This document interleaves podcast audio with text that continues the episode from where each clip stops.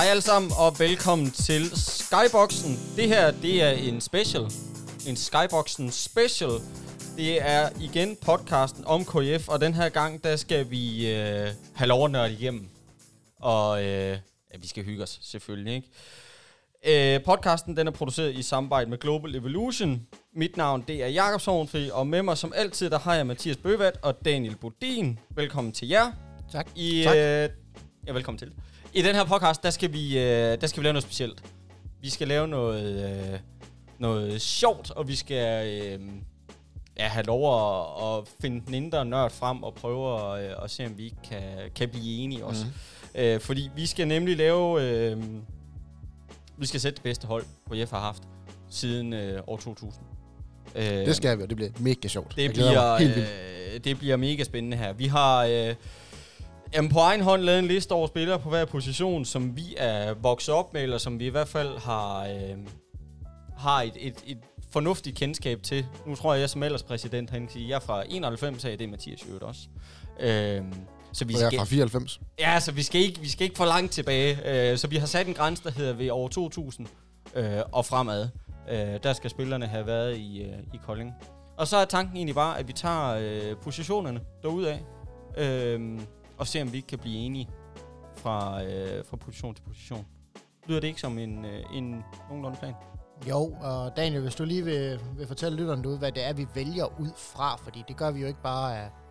Jo, det gør vi jo også af, af vores vilje og vores lyst til, til at kunne lide de her spillere, men vi har jo også lidt, lidt forskellige ting, vi kigger specielt efter. Ja, men man skal have opnået noget i klubben, og man skal ligesom have, have, have været i klubben over, over en periode, hvor man har, har været en, en profil for holdet, eller for holdene. Øh, og så skal man have gjort noget lidt usædvanligt måske, tænker jeg. Altså man skal jo have, man skal virkelig have, have været en rigtig KF'er. Nemlig, lige præcis. Ja, så kigger vi jo på, altså vi kigger jo udelukkende på den periode, spilleren har været i KF. Altså vi kigger ikke på, hvad de var efter, vi kigger ikke på, hvad de var før. Nej. Vi kigger på, hvor gode de var i Kolding, og hvor gode de er sammenlignet med de andre på den position, der været i Kolding. Ja, så hvis jeg skal komme med et hurtigt eksempel på øh, højre bakken, der kunne man være fristet til at sige Matteo Geralda. Men, fordi baseret på de... Øh, Seks Champions League titler. ja, ja, præcis, og den håndboldgud han er, øh, og var, og hvad jeg nu skal sige. Så jo, så ville han være et fremragende emne. Men ikke i Kolding. Men jeg kan godt komme på andre for KF, der har været bedre. Han var jo ikke, han var Men- ikke den her angrebsprofil i Kolding. Nej, lige præcis. Det var bare lige for at komme med et eksempel, at, at altså, det skal være, mens de har spillet i Kolding, at det virkelig skal have, have battet, ikke? Mm. Øhm, jamen, så tænker jeg, med, med de ord, skal vi ikke bare springe, springe ombord i første position her? Jo, man kan vel kalde det et all-star hold, eller Ja. sådan noget den stil. Lige præcis. Lige præcis. Venstre fløj. Lægger vi øh, fra land der. Er det Daniel, der, øh, der Det kan jeg ud? godt. Jamen altså, på venstre fløj, der har vi jo... Øh, jeg, jeg synes, og det har vi jo selv snakket om, at øh, øh, Boris Snugel, øh, en. Magnus Landin og, og en Stefan Hundstrup har gjort det jo ekstremt godt derude i den tid, vi har været her. Mm. Der har været nogle flere, der har været en Lars Christiansen, men han var nok bedre i den første periode, han var her. Og ikke i nummer to periode. Nej, og den første periode, det var jo før år 2000. Ja, han tager til Flensborg i 96. Ja, lige nøjagtigt. Så derfor er han ude af det. Og der er selvfølgelig andre, altså Lars Jessen har også været der og sådan noget. Men, men, men for os har det været Hundstrup og Snukkel og Landin. Og, og Jacob, når jeg siger Magnus Landin, hvad tænker du så? Så tænker jeg, et af de største talenter, der har været igennem KF, øh, ja, nogensinde, øh, kan udvikle sig til at blive en af de bedste venstrefløje, øh, der har spillet for Danmark, der øh, muligvis har, har spillet position venstrefløj, fordi han har så mange facetter og så mange muligheder. Der, er, Mhm. når du, som træner, så har du så mange muligheder, når du bruger, øh, eller har Magnus Landin på, på holdet, ikke? Ja, for han både kan dække fløj, og han kan dække bak, og han kan dække fremme 5-1, og han kan dække fremme 4-2. Og Øh, Både selvfølgelig i forsvaret, hvilket er et mega plus, ikke? men jeg tænker også i, øh, også i, i angrebet, der, øh, der har han... Øh, jamen altså, jeg går stadigvæk og venter på, at han går ind og tager en, en, en udfordring, fordi han har størrelsen og fysikken og højden, og jeg vil ved med, at han også har skuddet, hvis han, hvis han prøver, ikke? Mm. Men forsvaret er nok øh, der, hvor jeg vil Ja, det er nok det største plus, ikke? Men, men angrebet, der har han alt, hvad der skal til for at være en, en klassespiller. Altså en, Kan, kan man sammenligne ham lidt med Jonas Schellmann, der har spillet nede i Ja, det er enig, lige præcis. Det er lidt samme tanker, jeg får, og det er også en lidt samme statur, ikke? Ja. At øh, Sjælman med sine to meter og træls, øh, var jo ikke sådan lige frem den, den oplagte fløj, eller fløj-type, eller ham ville jeg måske have placeret på pakken, ikke? Men, men han har jo den der sådan finesse og, og øh, teknik, der skal til ude på, på fløjen, hvor det er knap så meget rå power, men, men lidt mere, øh, ja, gefyle øh, med bolden, ikke? Øh, og det, jeg ser det samme med Mount Landin. Altså, øh, at det måske er knap så meget sådan rå power, der, der afgør det, men, men mere øh, ja, teknisk finesse. Og så hjælper det jo selvfølgelig gevaldigt på det, at man så også er to meter høj og, og kan, jamen, og kan dække op. Ja. Og Mathias, hvad, hvad, hvad, tænker du, når du hører Magnus Landin i KF? Ja, Magnus Landin var jo hos os i fire sæsoner. Ja. Øh, kom til i 2014 og forlod os til fordel for Kiel i 2018. Og han kom jo ind som det her lidt, Ubeskrevet blad? ja, lidt ubeskrevet blad med det, med det mere karakteristiske efternavn ja, end egentlig spillestilen. stod lidt i, i skyggen af, Ja. ja. af storebror. Ja, vi hentede ham op i Nordsjælland, hvor han egentlig ikke væltede i spilletid. Altså, han øh, var prøvet på ungdomslandsholdet, og havde egentlig gjort det udmærket der. Ikke brilleret og ikke været førstevalg, men gjort det udmærket. Og så Mm. tager hans karriere på en eller anden måde, den tager ret hurtigt fart. Han er hentet ind som andenvalg øh, bagved Mm. øh, Dolk, vi hentede fra Sverige af på det tidspunkt. Og hvem, hvem er Dolk, hvis man lige skal sådan fortælle om det? Ja, Martin Dolk er en lille, lynhurtig svensker, der, der toppede den svenske topscoreliste i ligaen derovre i tre eller fire år i træk. Øh, og han var jo egentlig hentet ind til at være den store afløser for Stefan Hundstrup, som forlod os til fordel for BSV. Men Magnus Landin kom egentlig ret hurtigt ind og viste sig at være den lidt, det lidt mere stabile valg. Mm. Ikke så hurtigt som, øh, som Martin Dolk, men væsentligt mere stabil, og han endte jo med at jamen, faktisk snit næsten 100 mål i hver eneste sæson, han var i klub Jo. og endte med at blive fast straffekastskytte. Ja. Så jeg vil sige, en, øh, ja, og et, og et mesterskab blev det jo også til. Ja, lige præcis. Altså, for, for mig, der, der er Magnus Landin, han er måske... Han er samme kategori som Lars Andersen. Jeg aner ikke, hvem han var. Jeg har godt hørt om navn, men jeg aner ikke, hvem han var. Mm. Og jeg havde tænkt, "Hvem- skal han være målmand? Og det skulle han så ikke. Han skulle være venstrefløj. Og han kom bare ind med noget øh, gå på mod, som jeg ikke set før af en spiller. Han havde bare så meget øh, vilje og lyst til at, at skulle ind og bare have det sjovt. Og det, og det lyste ud af ham. Mm. Jeg synes, det var så fedt at se. Ja, jeg synes, jeg synes det fede ved Magnus Landin også, det er sådan den der øh, lethed. Det, det, altså, han gør nogle, nogle sindssyge ting en gang imellem, men han får det til at se nemt ud. Ja. Altså, og så har han sådan en... Øh, han slår mig som sådan værende en rolig gemyt. Mm. Øh, altså ikke noget... Øh, altså du ser ham jo ikke lige tage en underhånd ud fra fløjen af, sådan ud, altså få nogle sindssyge, lave nogle sindssyge ting, vel? Sådan, altså meget stille og rolig, og 100% sikker i alt, hvad han afvikler, ikke? Øhm, ja, jamen, det var bare, Ja, jeg kom bare til at tænke på det, ikke? Altså, at, at man ja, holder hovedet fuldstændig koldt, uanset hvad for nogle situationer, man, øh, man ender i. Ja. Det er, øh, ja, det er fedt. Hvor vil han ligge på en all-time venstre fløj i, i Kolding? Jamen, altså nu har vi ham jo på vores liste her over de tre siden år 2000. Ja. Men altså all time, altså han vil jo nok, han vil jo nok ligge i top 5. Ja. Altså ikke så meget på de meritter, han tager med sig, men på det her ustyrlige høje niveau, og en øh, super, super ærgerligt, at, øh, at, han, at han tog til Kiel, fordi det er jo virkelig en spiller, der lige pludselig har sat sig til at være en af de to bedste venstrefløje i ligaen. Mm. Hvad så, når jeg snakker om... Øh, nu tænker jeg... Boris Snugel for eksempel. Mathias, det er jo, det er jo måske din yndlingsspiller, tænker jeg. Ja, det er i hvert fald, øh, det er i hvert fald tæt derpå. Det er, det, det er jo højst sandsynligt ham, der ender med at vinde den her plads på venstre fløj. En alene, altså mængden af kampe, mængden af sejre, og så det her ekstremt høje niveau, der også gjorde ham til landsholdsspiller, mens han var i Kolding. Ja. Intet af, af, hvad de to andre kan prale af, kan man sige. Mm. Og, og hvad, hvad du tænker, når du hører Boris Snugel? Jamen, jeg tænker, altså Boris Snugel, han er indbegrebet af KF. Ja. Boris Snugel er KF. Ja. Og det er i alt, hvad han laver og har bedrevet. Og man kan så sige, at det er en af de her lidt, lidt nemme valg at tage Boris Snugel med, fordi vi ved, hvad han stod for. Han var her i en menneskealder, altså, og leveret på højt niveau, og var egentlig aldrig andre steder, selvom mulighederne har budt sig. Ja, og så også øh, meritterne. Altså, dem kan man bare ikke tage fra manden, vel? Øh, nu, jeg, jeg, jeg har glemt, hvor mange det er, han, hvor mange DM det er, han har, øh, har vundet her, men, men alene det, Det det er er, mange. jo, er jo nok til at kunne... Altså, i mit hoved er der ikke nogen konkurrence. Altså, jeg ved godt... Jeg, Han har, jeg, han har 13 titler i KF, altså 7 DM og 6 pokaltitler, og et hav af andenpladser og flotte resultater.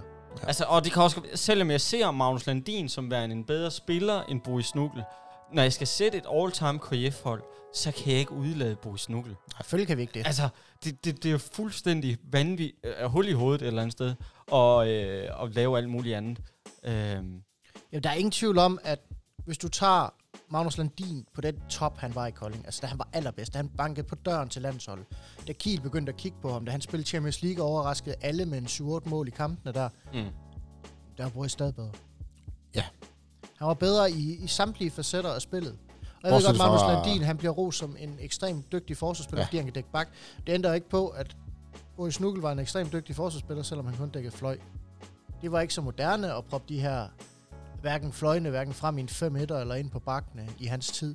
Men altså, det var ikke, det var ikke en mand, du bare fløj forbi. Altså, Nej, og så synes jeg også, man skal værdsætte det der og holde sig på toppen i ja, minimum. 14 år. Ja, jamen, altså, ikke? Øh, at det er der ikke mange, der sådan kan prale af, at det, der, de har måske en periode på en 4-5 år, max, øh, hvor, hvor de er helt op og, øh, jamen, vi, og har en, pike, ikke? vi taler om en mand, der har næsten 600 kampe i trøjen. Mm. Det er jo helt ekstremt. Og så har han jo et hav af landskamp ved siden af også. Altså, Men han er selvfølgelig også, han er lidt båret af, at han kommer til KF på et tidspunkt, hvor KF også bare vinder alt. Altså, Jo, jo, bevares. hvor det, det, de holder op nogle år, de har... Øh, Ja. og nu, nu, nu er det ikke for øh, at sige, at du tager fejl, men altså, har du kigget på nogle af de hold, der Magnus Landin var på fra 14 og frem? Altså, det er jo heller ikke været... Nej, nej, Der er nej. ikke været hold med, med Nej, Kasper Witt og Kim. Andersen og hvad vi ligger inde med der. Bo det- Spillerbær. Bo Spillerbær, altså det er, det er også top, han har spillet Ja. med. Og der har Boris jo også spillet. Ja, Han har Boris, også været med på Kolding København-turen. Ja, ja, han nåede lige, han nåede lige et enkelt år, men det var, han stoppede jo så året før Magnus kom til. Ja. Hans øh, karriere udløb jo i 14, hvor vi så hentede Martin Dolk og Magnus Landin til, i stedet for. Men man kan sige, altså Boris' karriere sluttede jo egentlig også med, at han havde tabt pladsen til Stefan Hundstrup. Enig. Præcis. Altså, det, det, han sluttede jo herude med en, ja, næsten to sæsoner, hvor, hvor det blev til begrænset spilletid, og hvor det var erfaring, han skulle døs ud af, og det var ikke spillet. mm. Altså, apropos Hundestrup. Øh, han er også med på vores øh, lille top 3 år og bedste venstrefløj siden 2000, men han er måske mere med som hvad skal man sige, mangel på bedre. Ja, jeg skulle lige til at sige, han er jo med, fordi vi ikke har andre. Fordi, altså, de andre, vi har da selvfølgelig haft to venstrefløje, men, men, men det har jo ikke været nogen, hvor man tænker, wow, Nej, altså, hvis vi skal, hvis vi skal fremhæve, hvorfor Stefan Hundstrup var med, så er det jo fordi, at han nåede alligevel at præstere et højt nok niveau til, at han blev udtaget til landsholdet, mens han var i KF. Ja. Og øhm, han det havde vel også i en hvert fald god om sæson. niveau. Mm. Han havde vel også en rigtig god sæson her. Mhm. Altså, da han kommer til fra ikke København. Helt klart. Helt klart. Men jeg vil så også sige, at jeg, jeg havde forestillet mig, at loftet var højere, Ja. da han kommer til. Ja, for tror hvad er jeg- han 26 eller sådan noget, da han kom? Ja, 25-26. Jeg ved, han skifter, han var, han, var han i klubben 2 eller 3 år. Tre år. Ja, så har han været 24, for han skiftede som 27-årig til BSV. Ja. Og jeg troede, jeg må ærligt indrømme, jeg troede loftet var højere for ham, fordi jeg så en masse talent i den her dreng, der først skiftede fra Viborg og så ind til AG København, og derfra tog han turen videre til KF. Ja. Altså, der havde jeg set, der havde jeg skulle set noget højere loft end anden valg på landshold i en kort periode. E- Enig. Så, så, så opsummeringen er der vel et eller andet sted, at jeg kan forestille mig, at I har begge to Boris Snukkel som nummer et. Altså, Ja, vi er, uden, uden tvivl. Det er vi vel ikke. Altså, det, Hulstrup 3, Landin 2, så- Snukkel 1. Ja. Det, det, altså, den, det, Jeg er, meget, jeg er meget enig.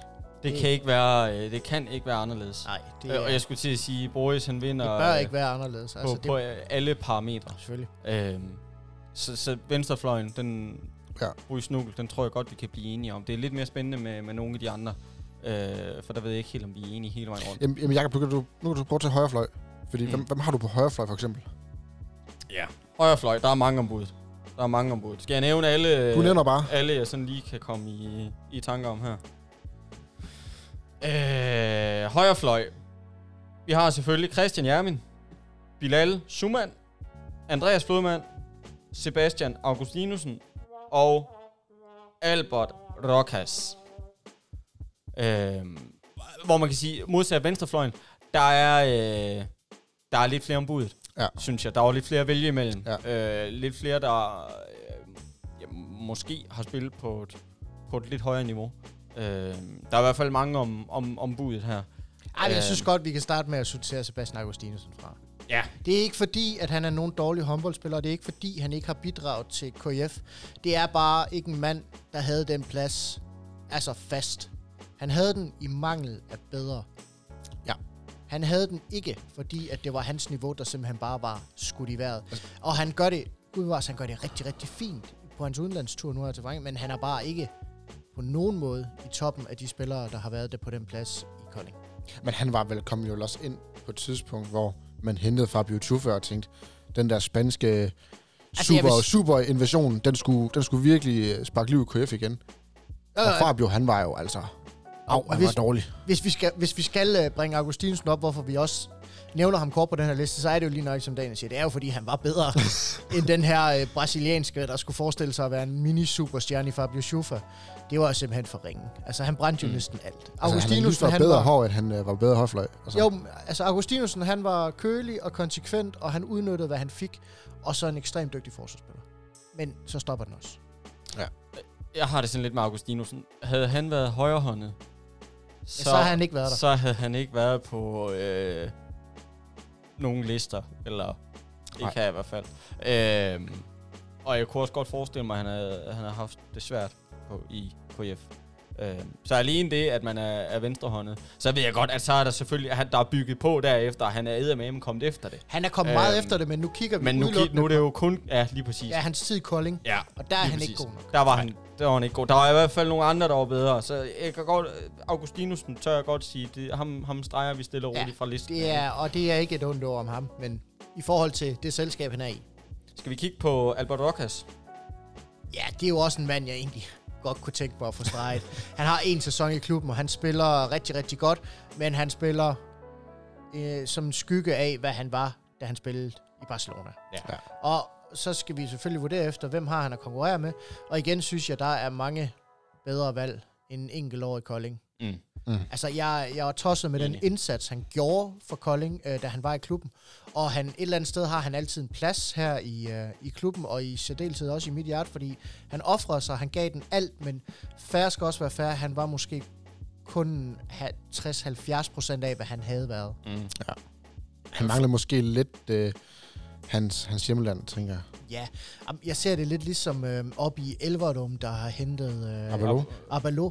Altså, det, han er forbi Ja. ja. der, hvor man kan sige, at det var en mega superstjerne. Ja. Ja. Navnet var der, meritterne var der. Ja. Ja. Spillet var bare ikke helt deroppe. Abalo er en bedre signing end Rokas. Nej, jeg ser det jeg. så meget det samme. Ja, det gør jeg faktisk. Fordi Fordi dengang, altså, Ej. Rokas kom til, der var sat mig også viske, vink, vinket med det spanske flag. Det gjorde der Jeg ser Det var en kæmpe stjerne, som der er- kom til. Nå.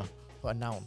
Ja, nå, ja, jamen, 100 procent. Altså, nu tænker jeg ikke som spilstil, men altså som navn, der var det jo en kæmpe stjerne, der kom Ja, ja, ja. Nå, Og man havde håbet på, at han kunne drive det som den bedste højrefløj i ligaen, og han var der bestemt i top 3, men han var ikke, han var ikke den bedste nej. på daværende tidspunkt. Mm. Og så er det ikke, det er ikke nok. nej De andre, vi har på listen, er Enig. de bedste højrefløje. Ja, så Augustinusen og Rokas kan vi godt øh, vinke stille og roligt farvel til. Skal vi kigge på... Øh, jamen, hvem vil I have? Vil I have Jeg tænker Flodman. Flodman først. Flodman, fordi jeg tror Flodman, han... Øh, for mig er Flodman også det der ubeskrevede blad, hvor man tænker, hvem hun er han? Mm. Altså, jeg kan huske, man hentede ham dengang, at man gik væk fra København. Altså, men, deres Flodman, nå, kan jeg vide, hvad han kunne? Mm. Han har jo bare vist sig at være måske ligaens bedste højrefløj. De sidste par år. Mm. Hej, var I han hvert god. fald i år. Uden I år. tvivl. Uden tvivl. Uden Sidste tvivl. år var han tæt på, der, der kæmper han lidt øh, om pladsen, men, men jeg synes, i år der har han bevist, at han er måske er den bedste. Jamen, Hvis- det, altså. og jeg ved godt, det, er- man er selvfølgelig farvet af at være KF-mand og, øh, og alt det her, men i år synes jeg ikke, der er nogen som helst tvivl om, hvem der er den bedste højrefløj i ligaen. Nej, overhovedet ikke. Overhovedet ikke. Altså, øh, Det er, det er Andreas Lødman, og, og sådan er det bare.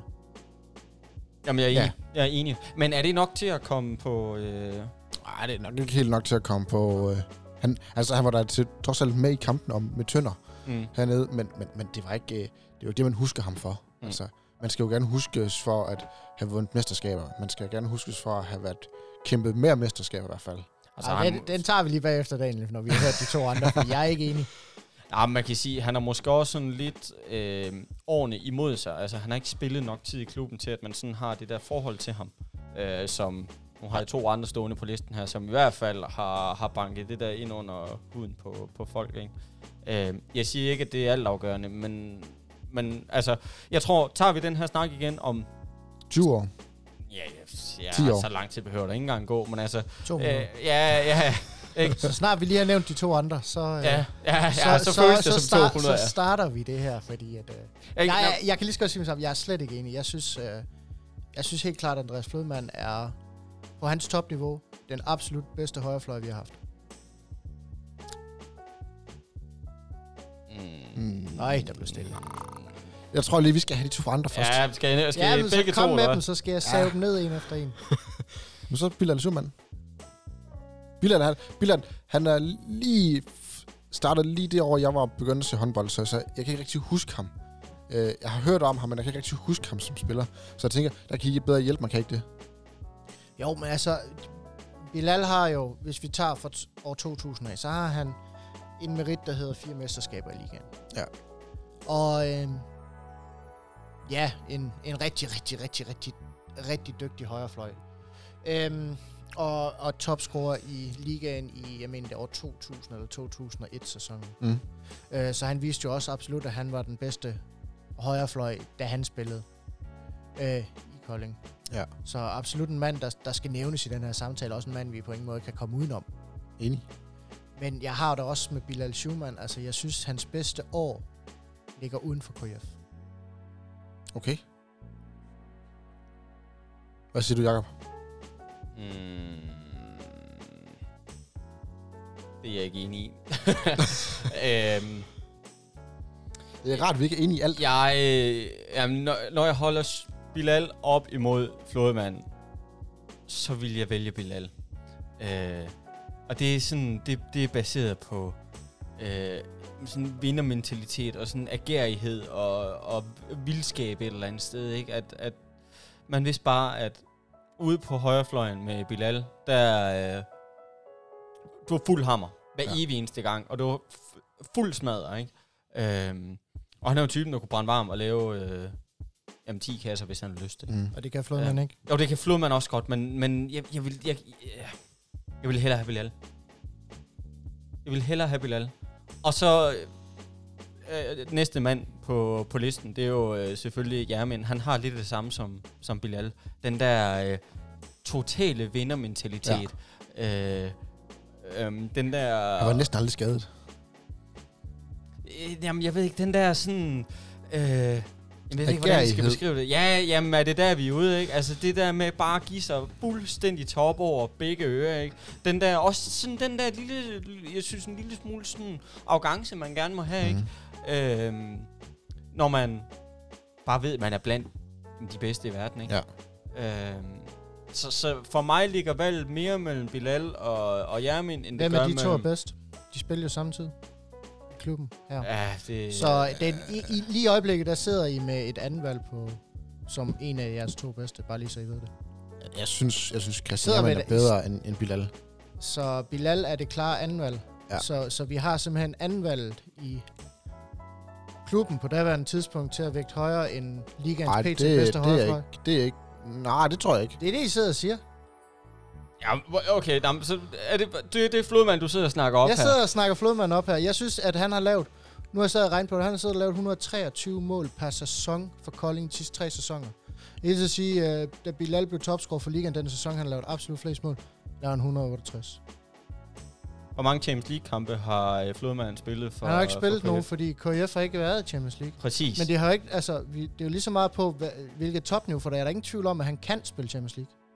Det, ja, ja, nej, nu sidder Altså, vi han er, ikke, han er jo ikke Men, dårlig nok. Altså, det er jo ikke... nej, nej, jeg, jeg køber den 100%, men, men der vil jeg våge at påstå, at Bilals ja, og Jermins topniveau er højere end Flodmand. Og det, det synes jeg er svært.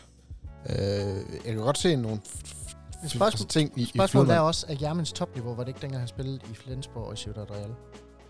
Jo, jo, det var det Så sikkert. er det jo ikke den tid, han var i Kolding. Ja, jeg synes... Ja, men var jeg giver, det er jo ikke, for, øh, det er ikke fordi, jeg skal sidde og holde ned. De var to exceptionelt dygtige håndboldspillere. Jeg siger bare, jeg vil gå med en flodmand på topniveau. Det har han bevist den her sæson. Det er godt nok til mig. Så skal han i hvert fald lade være med at løbe dommer ned. Det var dommerens fejl. Det blev vi enige om tidligere. Nej. Uh, jeg, jeg køber de argument, Bøvat. Jeg, jeg kan faktisk godt... Jeg vil gerne give dig, at, at jo, topniveauet har jeg måske ikke helt set for Flodman endnu. 100%, som man så det for Jermen og sådan noget. Men jeg, jeg har stadigvæk Christian Jermen som en kry over Flodman. Okay, så hvis vi, så hvis vi, så I siger til mig begge to, at både Bilal og Jermin ligger over Flodmand? Nej. Men Jermin ligger over dem begge? Ja. Det, ja, det, Jeg har Billen vil jeg, og godt, Flodman jeg vil godt strække mig til, at Jermin nok er den bedste af de tre. Men jeg har også Flodman som en to. Jeg har i hvert fald Flodmand over Bilal. Ja, det har jeg også. Har Jacob ikke? Nej, det har jeg ikke. Men, øh, men vi skal jo blive enige. Jamen, okay, nej, det er fint nok. Den, fordi det er så tæt. Altså, Det er, Det- det, det- det, det er er tre ikke- sindssygt dygtige højre. der, Og, og som Jakob måske siger, måske har Flødman ikke lige helt årene med sig, og på, den, og på ingen måde meritterne med sig, til at han... Jamen, ikke endnu i hvert fald. Altså, og det var lidt det, jeg ville frem til at spørge, har vi den her samtale igen om tre år bare? Altså, mere skal der ikke til. Så har KF måske endda spillet sig i en semifinale til et eller andet, og har været med om at spille om nogle medaljer og sådan noget. Eller? Europa Cup.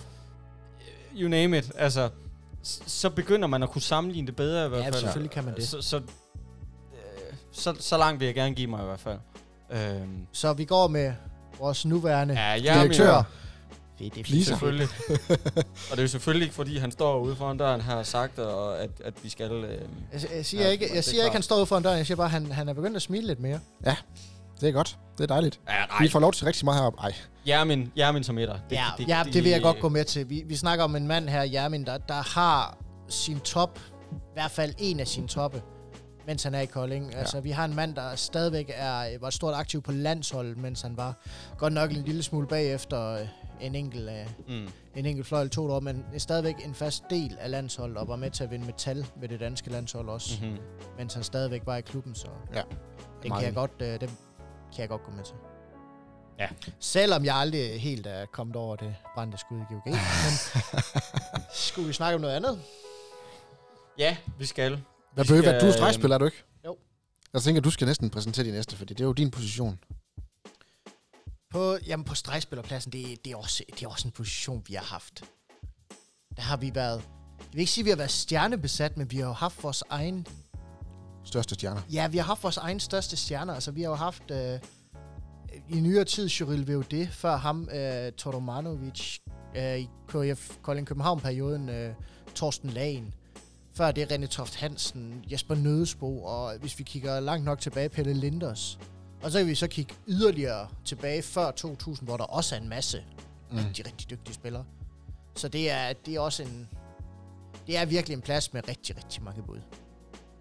Ja, der er vi igen noget bedre besat, øh, sådan historisk, end... Jamen også fordi vi har ikke haft den her superstjerne, ligesom Boris Nuglu på venstrefløj, der bare har taget den i 10 år. Mm. Nej. Vi har mange ombud, og vi har e- endnu en af de her ting, hvor, hvor vi har fået dem som sådan lidt et springbræt til noget større, eller sådan lidt hen i efteråret af deres karriere. Så vi stadigvæk har fået en masse talent. Altså hvis vi skal starte med René Toft, der fandt, han bruger os jo som springbræt til noget større og bedre. Mm. Ej, øh, i hvert fald til noget større, som siger ikke København. Jamen det må, må også betegnes altså Og Derfra videre til, til- Kiel. Og, til de store klubber i, i Europa. Altså jeg vil sige, det, han brugte Ja. os til springbræt til noget større. og ja, selvfølgelig. Kom, det, var det det ikke fra Viborg? virkelig. Kom ikke fra Viborg af? I 2007, det tror jeg. han. Jo, det lyder ikke helt forkert. Øhm, ja, han var jo, han var jo dengang, da han kom til klubben, der var han jo... Han var jo et stor dreng og, og, og kom endelig ind og, og skulle overtage fra, fra Pelle Linders øh, og Jesper Nødsbo. Øh, og man tænkte, ah, den der lille dreng der, hvad, hvad skulle han kunne? Men han var jo måske... Han er måske den bedste komplette stregspiller, der har været i klubben. Mm. Fordi han både forsvarsmæssigt og angrebsmæssigt var niveauer over mange andre på en gang. Mm. Jeg er enig. Altså, han var, han var jo den, der kildte tingene sammen i forsvaret, sammen med Geralda. Og han var jo også den, der ligesom bar angrebet på stregen. Jeg ved godt, man havde en Patrick Olsson. Og, og, og for Patrick, jo, han havde spillet rigtig godt i, i Tyskland. Men, men han var jo ikke det, man havde håbet på. Mm. Så jeg synes, det er klart, at for mig betyder René mere for Kolding, end, end mange af de andre gør. Fordi han var den der... Men jeg vil også sige, altså, han, han blev bedre efter, han havde været i Kolding. Ja, ja, enig. Altså, vi havde ikke, vi havde ikke ridset toppen af hans potentiale, Nej. dengang han var i Kolding. Han var for dygtig. Altså, han røg for hurtigt videre til, at jeg virkelig vil sige, det er den bedste stregspiller, vi har haft. Er heller ikke over den bedste stregspiller, men han er for mig den mest komplette stregspiller, vi har haft. Sådan, både forsvarsmæssigt og angrebsmæssigt. Han er ko- komplet stregspiller. Jeg kan ikke lade være, altså, så tænker jeg Torsten Lane. Det var På- virkelig også en komplet stregspiller, Ja, vi det- havde der. Altså igen en mand, måske lidt i sit efterår, hvor René var i sit tidlige år i det. Der får vi en Torsten Lahn i sit efterår af hans karriere, men stadigvæk... Øh, Han har en masse erfaring. Ja, han han havde masser af erfaring, og han havde stadigvæk en masse fart, og han havde stadigvæk øh, en masse træfsikkerhed og et eminent forsvar. Altså, Mm. Og så var han jo i klubben i en, i en lille guldperiode, hvor vi vinder flere mesterskaber. Mm. Også hjulpet godt på vej af en masse dygtige medspillere, men han betød også bare rigtig meget. Og så tror jeg måske, at Thorsten Land, han var rigtig god for et omklædningsrum. Han virkede som super, super sympatisk fyr. Og bare kunne, kunne gå ind og, og hjælpe folk på vej og sige, nu skal du gøre sådan, nu skal du gøre sådan. Altså, han, han, for mig virker han bare som den der, en, en lederfigur uden at, at være leder og røn. Ja, men han kommer også og har prøvet nogle ting, ikke? Altså, har, har set anden, den lille andedam her i, i Danmark, ikke? Har været i nogle, nogle Kæmpe lande. klubber. Øh, jamen, været i nogle, nogle forskellige lande, ikke? Ja. Ja. Blandt andet jamen, Spanien, hvor han nok var, var allerbedst, ikke? Ja, jo, jo, jo. Øhm. så igen en mand, der hvis top ligger uden for KF. Ja. Men stadigvæk meget Men, god. men det var lidt i forhold til det, Daniel sagde, det der med sådan, og, øh, altså det der i omklædningsrummet, og, øh, og sådan det der med at have en og sådan at støtte sig op af, og have en, der har prøvet nogle ting øh, øh, før. Altså, at have sådan en, en medspiller, der man kan jamen, støtte sig op af, eller få hjælp af, ikke? At det, det er jo uvurderligt. Øh, når man, når man spiller med på allerhøjeste niveau i hvert fald, ikke? Helt. Ja, så den, den, kan jeg godt, den kan jeg godt købe, men jeg synes stadigvæk sådan, at øh, ja, spillemæssigt, der er der nogle af de andre, jeg vægter øh, er jo det. højere. Jamen, det kan være, at vi skal starte med at se, om vi kan få pillet en fra. Det er måske nemmere for os. Ja, det tror jeg. Fordi øh, vi kan vel hurtigt blive enige om, at altså, Todormanovic, det var jo en publikums yndling Ja, det var han. Mm. øh, på alle måder, og et fantastisk øh, individer her, både i omklædningsrummet og i, på banen, men på ingen måde en, en spiller, der brillerede, altså som i... Så det, det blev aldrig helt så godt, som det kunne være blevet. Eller i hvert fald aldrig blevet helt så godt, som det blev med nogle af de andre, vi har på listen. Nej, Mm. Nej, jeg tænker også, at Tomanovic, han skal, han, skal, han skal have kredit for, at han kom hertil. Øh, og han var god, Mm. synes jeg. God angrebsstreg. Mm. Øh, men, men har der heller ikke på den måde, at han var en af de bedste. Og det, det er nok det, som jeg også sidder med, med Viude. Viude var for mig den der spiller, hvor man tænker, hvad fanden skal han her? Mm. Men han blev også publikumstarling. Han blev også en, der elskede at være i Kolding. Han elskede Kolding. Han, øh, han, var, han var god i perioden, han var her. Men han var også kun en god angrebsdrej. Mm. Så se, Og han var, han var jo decideret, han var decideret en hemsko i forsvar. ja, det var han godt nok. Han blev udstillet rigtig tit. Ja, det gjorde han. Men der var selvfølgelig heller ikke nogen, fik han bolden med ryggen til mål. Altså, så var der to muligheder. Var der straffe, eller også så slap der han. Ja. Han var Præcis. simpelthen for stærk. Altså, han var ekstremt stærk. Og et eller andet sted også øh, rimelig elegant i hans skudafvikling. Stadigvæk, selvom han var en stor, tung mand. Men øh, ja, tænker også, han kunne man også godt strege og sige, han var god, men, men han har ikke været... Hans topniveau var ikke ligesom de andres topniveau. nej, nej, på ingen måde. På ingen måde. Men stadigvæk en mand, altså, jeg har sat stor pris på i hans tid. Ja, altså, ekstremt stort til. Så er der jo, skal vi, skal vi den, til den, den ældste, eller skal vi tage den næste ældste? Skal vi tage Jesper Nødsborg og så sige, hvad, hvad med Jesper? Altså, han kom jo også til i en ung alder og drog videre. Jamen, jeg synes jo, han, jeg synes et eller andet sted, at, at det er måske det højeste topniveau, vi har set. Da, det år, han var i ligaen. Hvor ham og, og Bo simpelthen Smadret Lidegård. splittede ligaen. Og Der var ikke en eneste i ligaen, der kunne stoppe de to. Og, og der er selvfølgelig stor kado til Bo Spillerberg øh, for det her også. Mm. Men jeg synes ikke, altså Jesper Nødsbo bliver topscorer i ligaen som streg. Det gør man selvfølgelig ikke uden at have gode medspillere som stregspiller. Men det betyder også bare, at han fandt alle rummene. Han var sikker på skudafviklingen.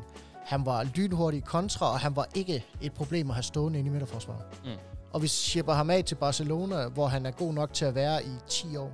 Mm. Så det vidner også om, at vi, det er ikke en det er ikke bare en opkoming, vi har sendt afsted. Han går direkte ind på Barcelonas hold og er en del af Barcelonas hold allerede, da han kommer dertil. Mm. Det vil sige, at vi har sendt en mand afsted med et meget, meget, meget højt niveau.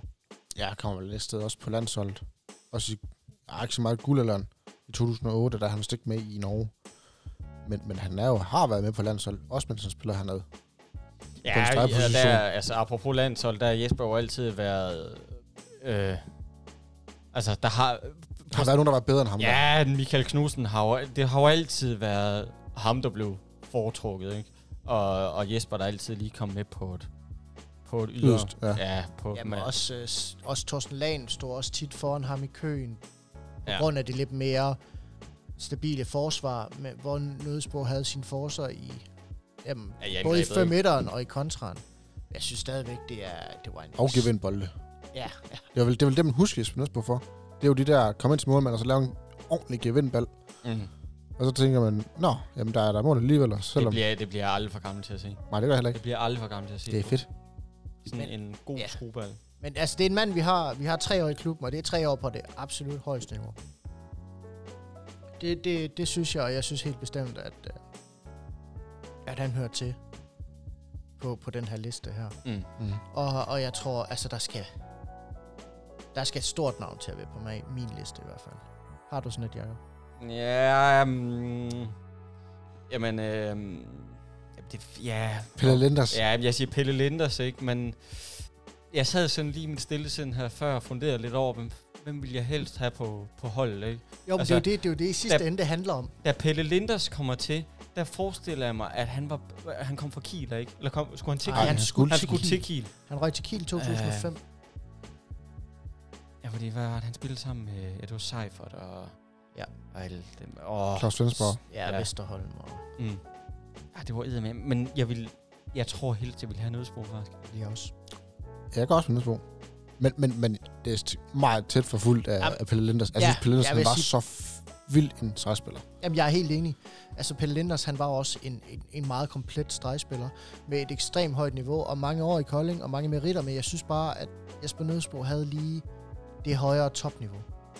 Altså, Ja. det er jo, jeg synes, den sæson, han leverer, hvor han bliver topscorer, den er jo legendarisk. Og året efter var han også blevet topscorer, hvis det ikke var fordi lille Robert Gunnarsson skulle lave 241 mål, hvilket stadigvæk er rekord. Det er vildt.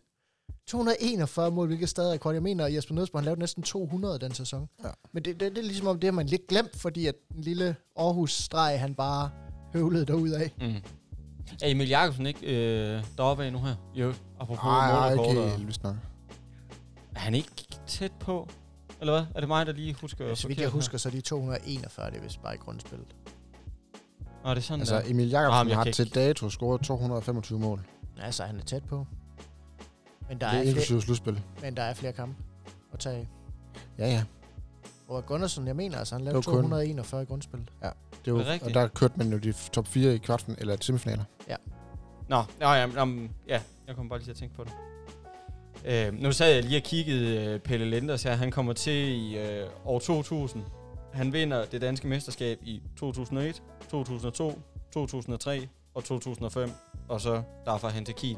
Og der er kun lige 2004, hvor jeg ikke... Øh, jeg kan sgu... Øh, der får vi sikkert sølv, øh, hvis jeg kender, men... Ej, jeg kan ikke huske det. Det, det Øhm, gør vi. Ikke? Hvor, men altså, hvor han så kunne have lavet mere eller mindre fuld plade her, det, det, det er... øh, Ja, Der prøver jeg, det er jo slet ikke en, det er jo slet ikke en, en, uh, en præstation, vi skal forklare. Jeg, jeg siger bare, at i sidste ende, så handler det jo om, hvad vi føler for. Og jeg må indrømme, hvis du står og siger til mig, skal du have Pelle Linders for 2002, eller skal du have Nødsbo fra... mm. 2006. Ja, så vil jeg skulle tage Nødsbo. Ja, jeg tror jeg så. Det vil jeg altså. ja det, jeg er enig. Jeg er enig. Nødsbro, han er... Øh, Men altså, jeg vil, gerne, jeg vil, jeg vil rigtig gerne have Pelle Linders som backup. ja, ja, ja, jo, jo, jo, jo, altså... Jeg skal lige sige, til, til hver en tid i hans karriere, måtte han, øh, måtte han gerne spille... Øh, han var... Han var fandme god. Skal vi kigge øh, målmand? Ja, men lad os kigge lidt uh, Ja. på keeperne. Daniel, du er jo øh, du er keeper, så den skal du jo næsten have lov til at tage. Den skal jeg have lov til at tage. Jamen, øh, det gør jeg så.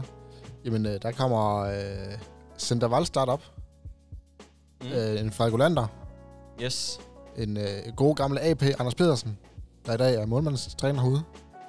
Øh, Ole Erlevik og Kasper Witt. Altså, jeg har det sådan lidt, det der, det kunne sagtens være de fem bedste keeper øh, til EM fra 2000 til, til og med øh, 2012 yes. øh, Enig. på deres all hold. Det kunne det sagtens være. Altså, Anders Pedersen måske ikke lige med, men, men de fire andre. Det er ekstremt. Jeg synes, du er, hård, du er hård ved Anders Petersen her. Ej, jeg vil sige, altså, grunden til, at vi har sådan en mand som Anders Petersen med, det er jo ikke bare hans år i klubben, det er jo også... Altså, Altså, det er jo betydningen. det er altså, det er jo, det er af, jo at også det, alt det. været Ja, ja. Enig. Lige præcis. Øhm. Skal vi starte med Anders Petersen, eller hvad? Ja, det tænker jeg altså. Det er, jo, et- det er jo nok ham med det laveste topniveau Ja. ja. af de fem her. men måske det højeste bundniveau. Ja, lige nøjagtigt, men måske en af de højeste bundniveauer. Altså, det var en mand, der altid, lige måske med undtagelse af de sidste Ja. Par år i hans karriere, men sådan er det tit og ofte for de fleste keeper. Og for spillere for den sags skyld, at det sidste år, der er man ikke lige helt, hvor man skulle have været. og han var vender jo også utryg. tilbage efter et, et lille karrierestop, vender han tilbage og tager et enkelt år mere for Kolding her. Ja, men man var aldrig utryg ved ham, dengang han spillede herfra. Hvor han kom op for ungdomshold, og han spillede, indtil han så til, var det Midtjylland? Eller sådan noget af stil. Men man var aldrig utryg, hvis han skulle ind og overtage efter Ervik eller, eller Olander eller sådan noget. Man tænkte, nå ja. Og han gjorde det jo virkelig godt, når han kom ind. Han spillede måske ikke så meget, men han gjorde det godt. Jamen, det er lige præcis. Spilletiden, det er, hvad det er. Fordi Anders Petersen har altid sådan forestillet mig at være... Øh, jamen, hvad, han er jo den perfekte tor. Han er den Ja. perfekte at have siddende ude på bænken og kunne kyle ind, når, når, når det brænder på, ikke? Jo, lige nok. Fordi jeg, det er sådan min opfattelse af ham i hvert fald. Jeg tror sgu ikke, der går noget af ham ved at sidde på bænken. Jeg tror, han er helt øh, af, har affundet sig med sin rolle her, ikke? Og, og, og ved, at jamen, der er en øh, Ole Avik, eller hvad ved jeg, der, øh, der står på, på mål her, ikke? Og, og så er det mit job at komme ind, når, øh, ja, når Ole ikke Men kan bestemt, altså, Anders' Ej. topniveau var meget, meget højt. Bare ikke mm. så højt som De andres. de andres. Mm. Nej. Og han var meget af tiden, var han anden målmand. Og det er, og det er slet ikke et nyk ned, fordi han har virkelig delt den målmandspost med nogle meget, meget, meget store spillere. Faktisk næsten dem alle sammen, efter vi har nævnt på listen. Ja. Det er lige før, han har delt bur med dem alle sammen. Jeg tror kun, det er Sinter Valstad, der er gået forbi der. Mm. Ellers har han delt bur med de andre. Ja. Og det siger jo også bare lidt om, altså han er god nok til hele tiden at være i Kolding. Han har bare ikke været god nok til at være førstevalget. Nej. I den periode. I hvert fald ikke kontinuerligt. Hvad så, når vi nu tænker, Center Valstad, til dem, der ikke ved, hvem han er, han, er jo, han var jo en meget rolig målmand. Altså, han mindede lidt om... Øh, Og så tror jeg sgu, du har glemt, Ej. hvem Center Valstad var. ja, Center Valstad, det var den her sprællemandstype. sige, hvor det, du trak i snoren, så røg arm og ben, de røg op i hver sit hjørne, og det var gerne med hovedet nedad, hvis han kunne komme til det. Han var overalt på banen, og han var der altid. Han fløj rundt. Jeg kan huske, at der var en... Øh, for tilbage, da han spillede, der var et interview med ham, med hvorfor, hvorfor Søren der altid lå to drikkedunk nede bag hans mål. Og det er simpelthen fordi, at han fløj så meget rundt i det mål, at han forbrændte simpelthen så mange kalorier. Han svedte så meget, fordi han også spillede de to trøjer, at han ville simpelthen dehydrere, hvis han ikke fik fire flasker vand i løbet af en kamp. altså, altså næsten 4 liter vand, han skulle indtage i løbet af en kamp, for ellers så dehydrerede han. det er jo vildt. Så er det, så er det altså en mand, der, der virkelig har været ude at flyve. Det er sådan, så Kasper Witt, han kigger på ham og siger, hold kæft, han sveder ham. Der. ja, ja, lige nøjagtigt. Og Kasper, han sveder meget. ja, jamen, ja. Ja, ja, lige præcis. Men det var, altså, det var måske, ja... Jeg tror mere, det er for, for mig med Center Valstad, det er måske mere typen, han var, der bringer ham ind på den her liste. Måske ikke så meget niveau. Kærligheden til ham også. Ja, lige nøjagtigt, fordi jeg synes, han var... Han var den her type, hvor øhm, havde han en god dag, så kunne du ikke stoppe ham. Altså, så stod han altså, som fuldstændig... Jamen, som en drøm og tog alt. Alle skud, øh, særdeleshed fløj og stregskud, var han jo ekstremt god til. Kontraløb. Lidt mere på de her bagskud, hvor han skulle bevæge, altså lidt mere forudseende og lidt mere bevægelig. Det var han ikke så god til igen, men han var ekstremt hurtig. Altså, der var meget, øh, hvad er det han hedder, den spanske keeper dernede, der simpelthen også bare vender hovedet nedad, når han redde bold. Peter Stevagas. Eller så tænker du på han, Mm. Silvio Heimerfætter fra Tyskland. Ja, ham tænker jeg blandt andet også på, men øh, hvad hedder han, den spanske... Det den spanske keeper nede, også aldrende mand lige, jeg tror lige, han er gået på pension, hvad sådan er den hedder? Mm. Der må jeg måtte passe. det må jeg også smide fast. Der er, Den Den kommer til senere. Jeg kan simpelthen ikke... Uh... Men Nej. Nej. man kan så sige, om, om Valstad, han, han havde jo nogle, en, nogle gode år i Kolding, og så tog han jo videre. Mm. Og så hentede man jo en gammel kending hjem. Man hentede Frederik Olander hjem igen. Mm. Øh, og, og, Jacob, hvordan, hvem var han? Fordi han var jo måske de modsatte af Center Valstad. Han var den der rolige Landin-type, der kunne få benet øh, lige op under taget og redde alt. Øh, ja, hvem var Olander? Olander, han... Øh, Er han den bedste Kolding-målmand? Jamen, det, det, det var det, jeg sad og... Ja, han er deroppe af. Han, okay, han er jo prototypen på en målmand. Altså, alt, hvad der er på øh, arme, ben, det er jo kilometer langt på ham her, ikke? Så han, ja. Han det, det, lidt ligesom Ladin, faktisk, som du siger, ikke? At han har øh, forudsætningerne for at kunne kunne, kunne dække af. Altså, de, de sådan, ge- genetikken er med ham fra start af, ikke? Men han har også... Øh, øh, og det kan måske godt, være, det er bare fordi sådan en kvalitet, jeg godt kan lide ved en spiller, ikke? Men også den, den, den der typiske udprægede vindermentalitet, den der sådan øh, fanden i voldsked, og den der... Øh, øh, Jamen igen, den der lille, lille sådan småarrogante, øh, den der arrogance, der hører til, øh, når man udmærket ved, at man er blandt jordens bedste. Mm. Øh, hvilket jo også er derfor, man ud til Spanien og spiller håndbold, blandt andet, ikke? I Barcelona. Øh, I Barcelona.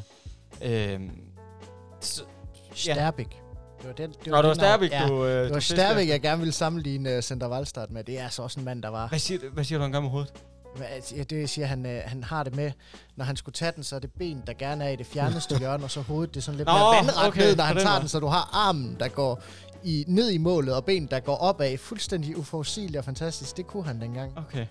Men jeg er fuldstændig modsat type af, af Olander her, I snakket om, øh, som bare er rolig og beregnende, og, har, og havde det med, du ved, at sprede kroppen ud, Ja. og så dække hele målet, ja. Uden rigtig at flytte sig. Altså, jeg vil sige, hans, øh, størstedelen af hans fortjeneste for redninger kommer jo af, at der simpelthen bliver skudt forbi, fordi man overplacerer på sådan en type målmand. Mm. Fordi han er så stor, og han er så rolig. Det, var, det må være forfærdeligt at skyde på. Jamen, det var, det var lidt det, jeg ville frem til her. Også det, jeg sådan tænker på, når jeg, når jeg tænker på Lander her, ikke? At det er en gut, der... Jamen, det er jo forkert at sige fylder. Øh, men han er bare stor og langlemmet, og, øh, og, og jamen, skal sprede armene lidt, så har han dækket øh, ja, hele øveretagen af, af målet, ikke? Øh, og så er det, når du, du bliver presset, som du siger, Mathias, så, så er det, du begynder at skyde med siden af. Øh, så, så altså, ved Olander, der, der han har genetikken med sig. Altså, Mm. han er bare... Øh, jamen, øh, øh, apropos Sterbik, altså, det er jo også, han er også bare gigantisk. Et, et kæmpe menneske, ikke? Ja. Øhm, Jeg synes, jeg kan huske Olander som en... Øh, hvis han først blev sur, så lukkede han helt af. mm. Og der skulle meget til for at gøre ham sur. Altså, han skulle have bolden i hovedet, så blev han rigtig tosset og rasende. Og så var han måske... Ja, han var i hvert fald... I de år, han var i Kolding, der synes jeg klart, han var ligaens bedste spiller. Til sidst. Det var han jo også deroppe. Altså, det var der ikke ret meget tvivl om. I hvert fald de første to gange. Tredje gang, han kommer til klubben der i 11-12 sæsonen. Mm. Det var hans karrieres ja. efterår. Inden han tager til Ystad, og så inden han lige... Ja, hvad hedder sådan noget? Tager en, tager en hygger i Barcelona i, hvad var det, 10 kampe eller sådan noget, fordi at de var, havde skadesproblemer dernede. Men det er, det er bare... Altså, det er en Kolding-legende, og det er en meget, meget, meget dygtig, meget, meget stor målmand, vi har haft på kassen af tre omgange. Det siger jo også bare lidt om, hvor dygtig han har været. Ja, at, hvor vi, meget at vi har han... været nødt til at afgive ham tre gange til andre klubber. Ja. Fordi, altså, godt nok er Kolding en stor klub, men internationalt set er det jo ikke. Jamen, det siger også lidt om, hvor meget han sådan har, jamen, har holdt af klubben et eller andet sted, siden man gider at vende tilbage to gange, ikke? Jo, jo, men altså, som Altså- altså. sagt, efter ture i Barcelona og Minden og, og Granolas, mm. altså, Mm. det er jo ikke, det var på daværende tidspunkt ikke dårlige klubber, nogen af dem. Mm. Mm-mm. Og alligevel vender han tilbage til Kolding. Mm. Fordi det var lidt, lidt en base for ham, hvor han stadigvæk kunne spille tophåndbold. Og det, og det er også sådan, altså så kan jeg huske, at man, man henter Ole Ervik øh, ind som, som afløseren for, for Olander, da han rejser igen. Øh, og så tænker man også, hvem, hvem hun er det? Altså, mm. Det var også lidt en sprællemand. Ole. ja, det må man sige. Det, han var også lidt over det hele. Han var så lidt en showmand. det, og det var, også, altså, det var også med et ekstremt højt topniveau, og måske knap så højt bundniveau. Ja. Mm. Altså, Enig. han havde det med at falde igennem nogle gange. når han stod godt, så var det med, med at komme af, af skinnerne, fordi så stod han godt, og han var jo, han var jo også en rigtig publikumsælger. Han var jo op og stå på tribunerne, og han var Han oppe havde og juble. fed, ja, når det gik Han godt, havde- så havde ja. han en fed energi, ikke? Ja, Det- og, og, i lige, mål. ligeledes, når det ikke gik godt, så havde han en redselsfuld energi. Mm. Fordi så råbte han lidt af hans, øh, hans medspillere, Ja. han bebrejdede lidt dommerne, og så var der lidt galt her, så var der lidt galt der. Mm. Men en, en mand med utrolig meget karakterisme og, en, og en utrolig meget energi, altså, og, og i sidste ende utrolig meget glæde, fordi det gik jo godt størstedelen af perioden, han var i klubben. Ja, det, må man sige. Og han har jo også bevist sig at være en, en, en, en, en god målmand, også på landsholdet. På det norske landshold var han også god. Han var måske lidt uh, uheldig, at uh, der stod en, der hed Steiner E. til han var 87, eller hvad han er. ja. ja. Men, men han, jeg, jeg, jeg elsker Ole Evik, kan jeg huske. Og Jeg synes, Ole han havde den der, den der energi til at, at ligesom få sin... Når det gik godt, så fik han sine medspillere med op. Mm. Det, det manglede lidt på Olander for eksempel. Jamen, det er jo igen typen, Molander var den her meget rolige afbalancerede keeper. Altså, jeg vil sige, den perfekte mellemvej mellem de to, det er jo nok den sidste spiller på listen. Ikke Kasper Witt. Kasper Ja. Witt. Han kunne det hele. Han havde et super højt bundniveau. Han havde et ekstremt højt topniveau. Selvom han måske havde været forbi sit bedste, da han uh, kommer til Kolding, så tager han stadigvæk uh, en, en stor portion sæsoner, og han var stadigvæk en frygtet keeper i hele verden. Jeg sad og tænkte på, fordi jeg tror godt, vi kan snævre det ind til, at det er et spørgsmål mellem Olander og Kasper Witt. Ja. Er det ikke der, vi er? Enig. For mig er Øhm, det. Fordi det er jo, man skal jo, jeg, lader, jeg skal hele tiden huske på, ikke sådan at, at, at blande det sammen, fordi alt skriger i mig, at jeg har lyst til at sige Kasper Witt, ikke? Øhm, men man skal jo tage fra Kolding-tiden, at det er fra han er i, i Kolding af.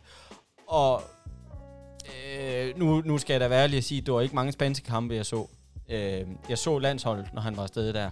Og der var han id og hylde med godt nok øh, vanvittig, Kasper Witt, Ja. ja. ikke? Øh, det er sådan det, det er forhold. Specielt i 2008. Det er det forhold, ja. Det er det forhold, jeg har til ham, ikke? Øhm, hvor jeg vil sige, okay, der er ikke nogen tvivl, han er langt bedre end Olander. Men da han kommer til KF, øh, det er jo det niveau, man skal sammenligne med Olander, der kan, jeg, der kan jeg ikke helt finde ud af.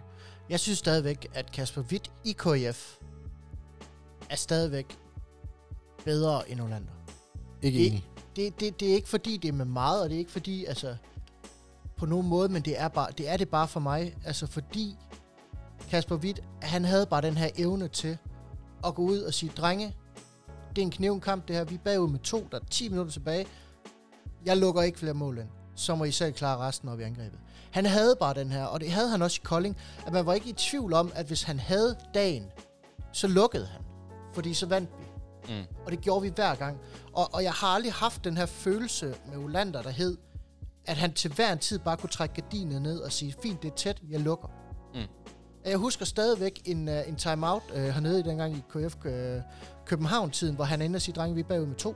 Med 10 minutter tilbage. Vi lukker et mål mere ind. Kan I lave fire på 10 minutter? Det kunne de godt. Fint, jeg lukker et mål ind. Første skud, der kommer på ham, den får han sådan følget halvvejs ind, lige før det var et selvmål. Så var det lukket. 9 minutter og 50 sekunder var bare lukket. Pillede han bare alt. Mm. Og vi vinder med to. Jeg har aldrig set en type som Olander kan, ville kunne Nej. gøre det. Nej. Og det var, altså, det kan godt være, det er en mand, der er forbi hans bedste, men det var stadigvæk ekstremt godt. Ja. Og, men, men det forstår jeg godt, men, men for mig er kærligheden til klubben større, end at han, man kan, kan rulle gardinet ned. Fordi Olander kunne også rulle gardinet ned. Olander kunne også godt gå ind og sige, nu skruer de ikke på mig i kvarter. Det kunne han også godt. Det var jo ikke så tit, men han kunne godt gøre det. Jeg synes, Olander for mig har den der kærlighed til klubben, som, som jeg efterlyser lidt ved Kasper. Okay, så lad mig prøve at stille det op på en anden måde. Um, vi er i uh, DM-finalen hernede. Jens Svane har uh, driblet bolden ned på hans uh, knæ. Den ruller ud til uh, Emil Jakobsen, der efter 5-6 år i Flensborg er vendt tilbage som den helt store nye stjerne. Han er alene ned mod banen. Hvem vil du helst have på sit topniveau til at stå og skal stoppe den bold? Olander eller Hvidt? Olander. Det mener du helt Ja, det er det, jeg mener. Nej, det, der er jeg godt nok Nu uenig. går der demokrati i den her. Jeg er altså også på Kasper Witt. Ja, det vil jeg det er sige ikke til- for, at- det, det, Og er det- ikke for at forklare hverken Olander eller din mening her. Men, men den der øh, evne, Kasper Witt har til bare... Det er som om, det er en knap, han trykker på op i hovedet, ikke? Og så, så er det som om, der sker et eller andet, ikke? At det der med at bestemme sig benhårdt for, det- ja, den her, den tager jeg. Den her, den lukker jeg. Det har jeg ikke oplevet nogen, øh, ikke engang målmanden, nogen andre håndboldspillere, ej, den der sådan, Øh, jamen, jeg ved ikke engang, hvad jeg skal kalde det vel. Men, Nej. men, men det der, den der evne til bare at lukke fuldstændig af og ned og, og tage styringen på en kamp. Jamen også, også når Kasper Witt, altså, jeg har jo op til flere gange herude i, øh, i Halland, da jeg var spiller herude, jeg har flere gange set ham sidde og notere i den der lille mytiske notesbog, han har, hvor han har den ene side efter den anden med spillere, han har spillet imod, med deres vaneskud, deres hældninger, deres straffekast, øh, rutiner, alt sådan noget, det havde han bare. Og han trænede det, og han bad folk om, prøv at høre her, jeg skal spille mod Anders Eggert næste gang. Så hvis du gider lige at læse de her noter igennem, og så forsøge at lave nogenlunde samme udfald og samme spilsystemer, så jeg har noget at træne på. Han var så metodisk, han var så dygtig, han var så dedikeret. Det kan godt være, at kærligheden til klubben ikke var der. Der er ingen tvivl om, at han var lige så dedikeret til, at den klub skulle vinde, Mm-hmm. som Olanders kærlighed til klubben var. For jeg, jeg giver dig ret i, at Olanders kærlighed helt sikkert og uden tvivl har været større, end Kasper Witt har. Men jeg er ikke et sekund i tvivl om, at Kasper Witt han ville ofre hans, altså hans højre arm for at vinde DM-titlen med Kolding. Ja, det tror det var det, der skulle til. Det tror jeg også. Og det er godt nok til mig. Og det er også fair nok, jo. Så, det, så vi går med Kasper Witt. Det vil jeg mene. Rolander 2, ikke? Vi er Jo. godt nok, øh, det er meget dansk, det her. Ja, det er Ja, skønt. det er lækkert. Hvem er, hvem er træer på listen? Jeg vil, jeg vil gerne gå med Sandra Valstart, men altså, det ved jeg ikke mere. Og det, og det, er igen, og det er udelukkende på ren... Øh, lidt ligesom Daniel har med Olander. Det er på følelser, det her. Jeg synes, det er, jeg synes, han var så fantastisk. Og nu er det første håndbold, jeg så med Sandra Valstart, der bare fløj rundt og jamen, svedt som bare pokker. Der var lige før gulddreng kun var under ham nærmest. altså. Der er sgu der er flere mobber til. Jamen, jeg kan, ja, der kan jeg sagtens give mig. Jeg ville ellers have valgt Ole Evik, men... men Jamen, det kunne det også sagtens, have været. Det var også Jeg tror super dygtigt. Jeg tror også, jeg vil gå med Valstad, hvis det skulle være. Altså, jeg, altså hvis man kunne have Kasper Witt og Frederik Olander som uh, Jamen, der var også bare dengang, kan I huske det, vi havde jingles til hver spiller. Ej, det er jo forfærdeligt. Kasper Witt, hver eneste gang han tog en redning, kom der bare simpelthen det bedste. Det, det kan ikke helt finde ud. Nede i Flensborg synes jeg faktisk, det fungerer meget godt. Det sang jo hver. også et eller andet sted. Altså, jeg synes, det var fedt. Hvis man lige, altså, hvis man lige var ude og ude på toilet her midt i kampen, ikke? man kunne altid høre, hvem der Så man scorede. altid... Ved I... Det var ikke et sekund i tvivl om, hvem der var, så behøver vi ikke ham der. Så behøver vi simpelthen ikke det her råberi, hvor vi, øh, hvor vi skal råbe alle spillere. Jeg synes, det var lækkert. Så kom der lige sådan en musikstykke, så jeg jeg er med. Ja, godt. Det var Kasper, der tog en... Det var Kasper, der tog endnu en kontra. Det Ja. kunne Og scoret. Ved I øvrigt, øh, Anders Eggert, da han spillede nede i, øh, i Flensborg, ved I, hvad hans øh, jingle var? Eller... Det var landet om Danmark.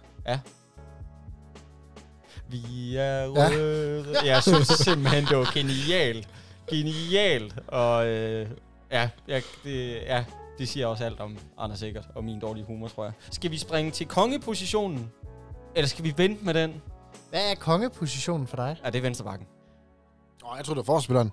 Nå, jamen, herregud. Jamen, lad os da springe til kongepositionen. Vil du nævne kongen ham selv, eller... Jamen, det var mere, om vi lige skulle gemme. Nej, ved du hvad, skal vi ikke bare få det overstået? Jo, Skal vi lad ikke bare os, få det overstået? lad os få kongen ham selv kørt i stilling. Jakob, hvem, øh, hvem kunne det mindst tro to, at vi havde som venstre? Ja, på venstrebakken, der har vi selvfølgelig... Antonio Garcia. Selvfølgelig nævnt. ja, ja. Nej. Nej, nej, det har vi ikke. Uh, vi har nævnt Anders Øksler.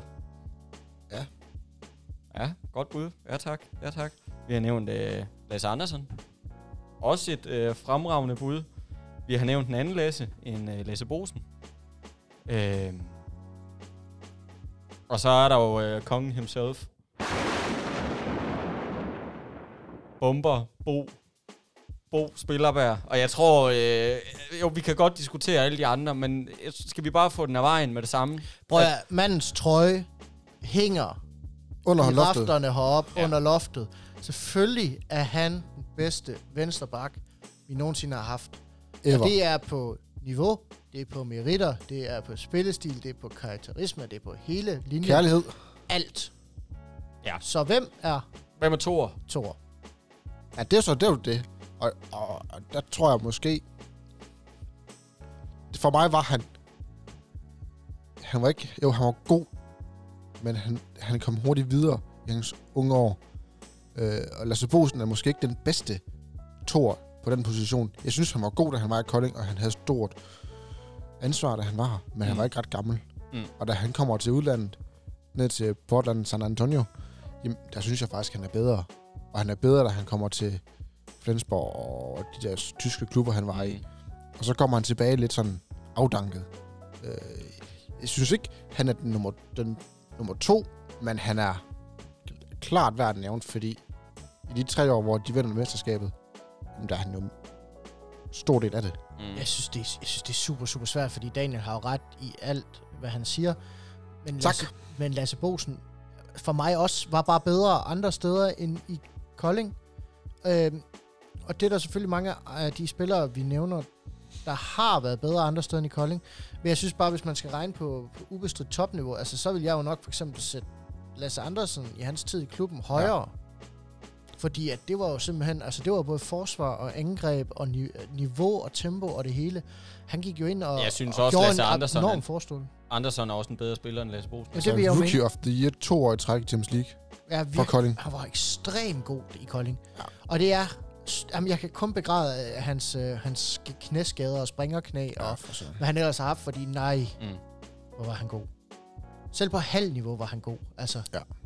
det, var jo, det var jo sådan, at man, han, han fik jo trukket han fik jo trukket forsvaret ud og dække op længe, altså langt ud over 3 meter linjen. Ja. Ja.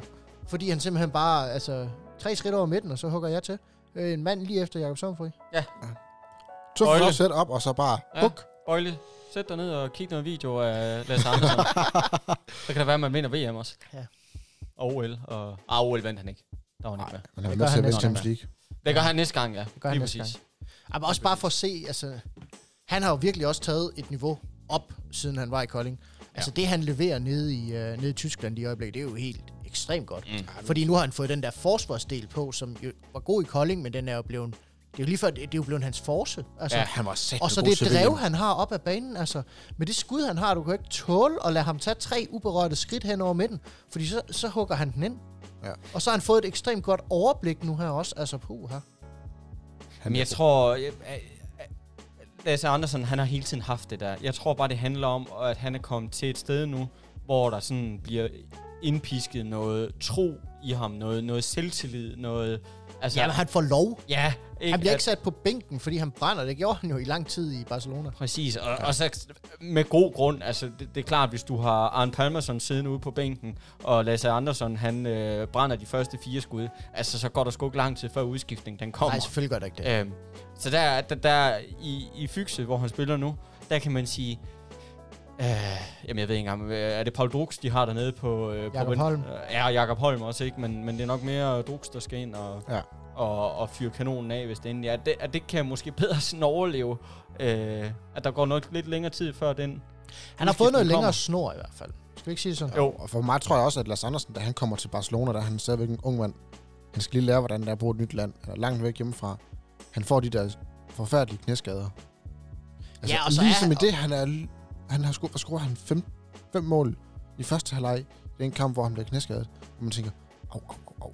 Mm. Altså, hvad kan det ikke blive til? Og så kommer han lige tilbage, og så bliver han knæskadet. Gud hjælp mig en gang til. Samme knæ.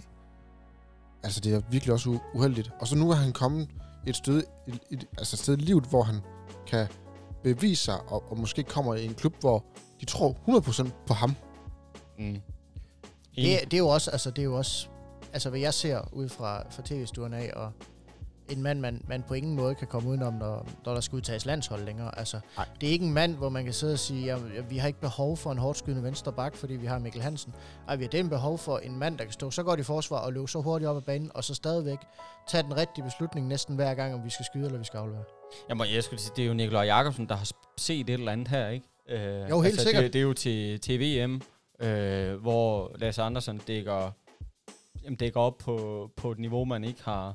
Aldrig set før. Jamen, lige nøjagtigt, det er altså, det, var, det er det, var forsvarsspillet, der, der er virkelig, virkelig var godt. Jamen absolut højeste, højeste niveau i international øh, håndbold, Mm. det forsvarsspil, han leverede sidst. Mm. Og en stor del af, af vores øh, VM-titel. Ja, enig. Så Yes. Lasse Andersen som to år, ikke? Jo, altså øh, ikke et ondt ord om sidste mand, vi har, Anders Øsler, men igen, lider han nok under, at der er, det er en, der er andre, der er bedre. I hvert fald indgangsmæssigt. ja, og, og Anders Øsler havde også nogle rigtig fornuftige sæsoner i Kolding. Øh, han har blandt andet øh, to Champions League-kampe mod Montpellier, hvor han går ind og er topscorer med henholdsvis 8 og 10 mål i to kampe. Ja. Så han har jo ikke på noget tidspunkt været nogen dårlig håndboldspiller. Han har bare ikke, han har bare ikke haft det helt så længe. Ej, og Øksler har måske også været... altså mest af alt forsvarsspillet, ikke? At det er der, han sådan virkelig har, har shined, og Jo, senere hen i hvert fald var Ja. ja. han jo forsvarsgeneralen, øh, der var.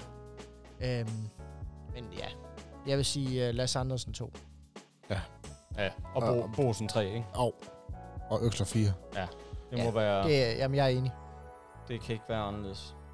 Det kan ikke være anderledes. Skal vi hoppe øh, over på den anden bakke? Ja, lad os da endelig det. Den er straks, øh, Den er værre. Den er straks Den værre, er, synes godt, jeg. den er hårdt besat. Ej, det er den. Og, og- igen, en plads, vi ikke har haft. En plads, vi ikke har haft stjernen over dem alle i længere tid, men vi har haft stjerner i flertal. Ja. Vi, vi, har jo haft, øh, vi har jo haft Bare nævn den. Du kan ikke bare nævne den, Bøvat. Jo, men altså, vi har haft Kim Andersson, Kasper Søndergaard, Kasper Jerming, Claus Flensborg, Konstantin Igropolo. Det er bare for at nævne nogle af dem. Bare lige for at nævne dem, vi lige kommet op til. Der har stadigvæk været absindig gode Ja, spillere, har vi ikke har fundet plads til nu her. Årets bedste spiller i den danske liga. Peter Balling. Blandt andet Simon Christiansen. Simon Simon Christiansen. Christiansen. Altså, det spiller vi ikke har plads til i det her selskab. Det er jo uhørt. Ja, vi har ligesom sat en grænse på fem mand per Ja, eller, sted. og, og utrolig nok er det den plads, hvor vi simpelthen har fundet flest. Altså, der har jo virkelig været hård kamp bare om at være blandt de fem, vi lige har nævnt. Hvem, hvem, hvis man nu skulle kunne strege en, hvem som så kunne strege, hvis det var? Jeg vil gerne lægge ud. Øhm, Jeg vil strege Claus Flensborg. Buh. ja, men jeg har... Der er... Øh, ja, der er to. Øh, Jeg har også to. den ene, det er Flensborg, den anden, det er Kasper Jemming. Og, og, Øhm, og og skal det vi er lige fortælle intet... om, hvem Flensborg egentlig er? Fordi Claus Flensborg, han er jo med i 2001, og så til en 5-6-7 stykker, Jamen, hvor det han er jo tager til så lang tid. Jeg har været fan, var jeg der. Jeg var 11 år der, ikke? Øhm, det, når jeg tænker tilbage... De kampe, jeg har set med KF i tv'et, øhm, der hvor jeg har været de der været 10-11 år gamle, det er med en øh, Claus Flensborg med hans kridhvide hår, øh, der er fløjet i knæhøjde hen ad halvgulvet, Ja. og har øh, på en eller anden mærkværdig måde fået slynget den her kugle i kassen. Øh, fuld fart. Han, han minder mig lidt, han, minder mig lidt om Gissel Ja. ja. i, øh, i måden at, at spille håndbold på, faktisk. Det var, Øhm, ja, lige nok. sådan, Det var en altså- mand, der gav sig 100% på alt. Om der stod 30-20 med et minut tilbage, den fik 100%. Jamen, og så det der med at smide sig fuldstændig voldsomt rundt, ikke? Øh, altså, øh, faldeteknik og, øh, og alt, hvad der måtte være til det, øh, den del af håndboldspil, det var bare ikke eksisterende for Claus Bensborg, for det var fuld hammer. Øh, så det der med at, at skåne sig selv, og øh, kunne du komme på ydersiden? S- Ja, så, så kørte du på ydersiden, ikke? Altså, Jo, men det var, også, det var også en mand, vi havde på hans absolutte topniveau. Altså, vi, han kommer til klubben i, hvad er det, 99 mm. fra Bjerringbro af på det tidspunkt. Og vi vinder mesterskabet i 2000 og 2001 og 2 og 3 og 5. Mm. Vi vinder koppen med tre af de år. Så skifter han tilbage til hans barndomsklub GOG, hvor han så lige vinder mesterskabet to gange mere. Ja. Og alene af den grund, så det er kan man ikke komme... så absurd, hvor dygtig han var på det tidspunkt. Ja. Han, han tippede lige den her mesterskabsskala, hvor vi havde siddet på magten fuldstændig uhørt. Den tippede han lige med et skifte til GOG. Altså, Mm. der er jo selvfølgelig andre ting, der spiller ind, men det var en af de store, for han gjorde godt nok ondt på os i de finalekampe. Mm. Vi, uh, vi tabte til dem der. Det var ligesom, ja. da Laudrup han skiftede fra Barcelona til Madrid. Jamen, det kan man godt kalde det, altså i, i lille skala, Michael. men altså, Nå, ja, ja, um, ja anyways, anyways. Øh, men, men øh, jeg synes lige, vi er nødt til, altså, vi kan ikke have en mand, der skifter til GOG. Øh, Nej, kan vi altså, Altså, ej, alene, alene det gør jo, at han står nederst på ja, listen. det, det, det han er, han er, de, de fire mesterskaber og to vokaltitler gør, at han er med på listen. Men øh, kan jeg Claus, hvis du lytter med derude, det er ikke helt godt nok. ej, skiftet til GOG, den er, nej. Det, det, det, det, havde det været omvendt, havde det været fint. Ja, det, det accepterer vi altid. Hvad så med Kasper Jemming? Fordi for mig, Kasper Jemming, han har været med i mange år. Han har været med flere omgange også. Kasper Irming, han er jo... Han var svær at proppe ind på den her, fordi han havde jo perioder i det daværende KF Kolding København, hvor han simpelthen var fløj. ja. Øhm, og det gjorde, at vi havde svært ved at placere ham, fordi vi synes jo, at han spillede absurd godt i KF Kolding København, fordi han kunne tage det her fløjskud. Man kunne også tage den her fløj overgang, hvor han fik bolden og kunne skyde. Mm. Ja, Og flot han- position. Ja, lige nøjagtigt, altså, hvor han simpelthen var, var både fløj og bak. Og det virkede virkelig godt, altså fordi at hvor daværende Kim Andersen tog så meget plads, at der var masser af plads til, til Kasper Jemminger. Han har virkelig leveret godt for os. Og et absurd højt absurd højt niveau, og måske den vigtigste faktor til, at der stadigvæk er noget, der findes, altså KF stadigvæk findes. De kampe mod Tønder, der var han jo absolut toneangivende, og den, sammen med Jens Vane de bedste spillere, vi Mm. havde i de tre kampe. Så han har stor andel i, at vi overhovedet er til stede i dag. Ja. Men Er måske ikke den bedste. måske ikke, ja lige nok, måske ikke den bedste på listen. Hvem, hvem, hvem, er, hvem er der opad? Deroppe af, jamen, vi har jo både, vi har jo både Kasper Søndergaard, og vi har jo også altså Konstantin Igropolo.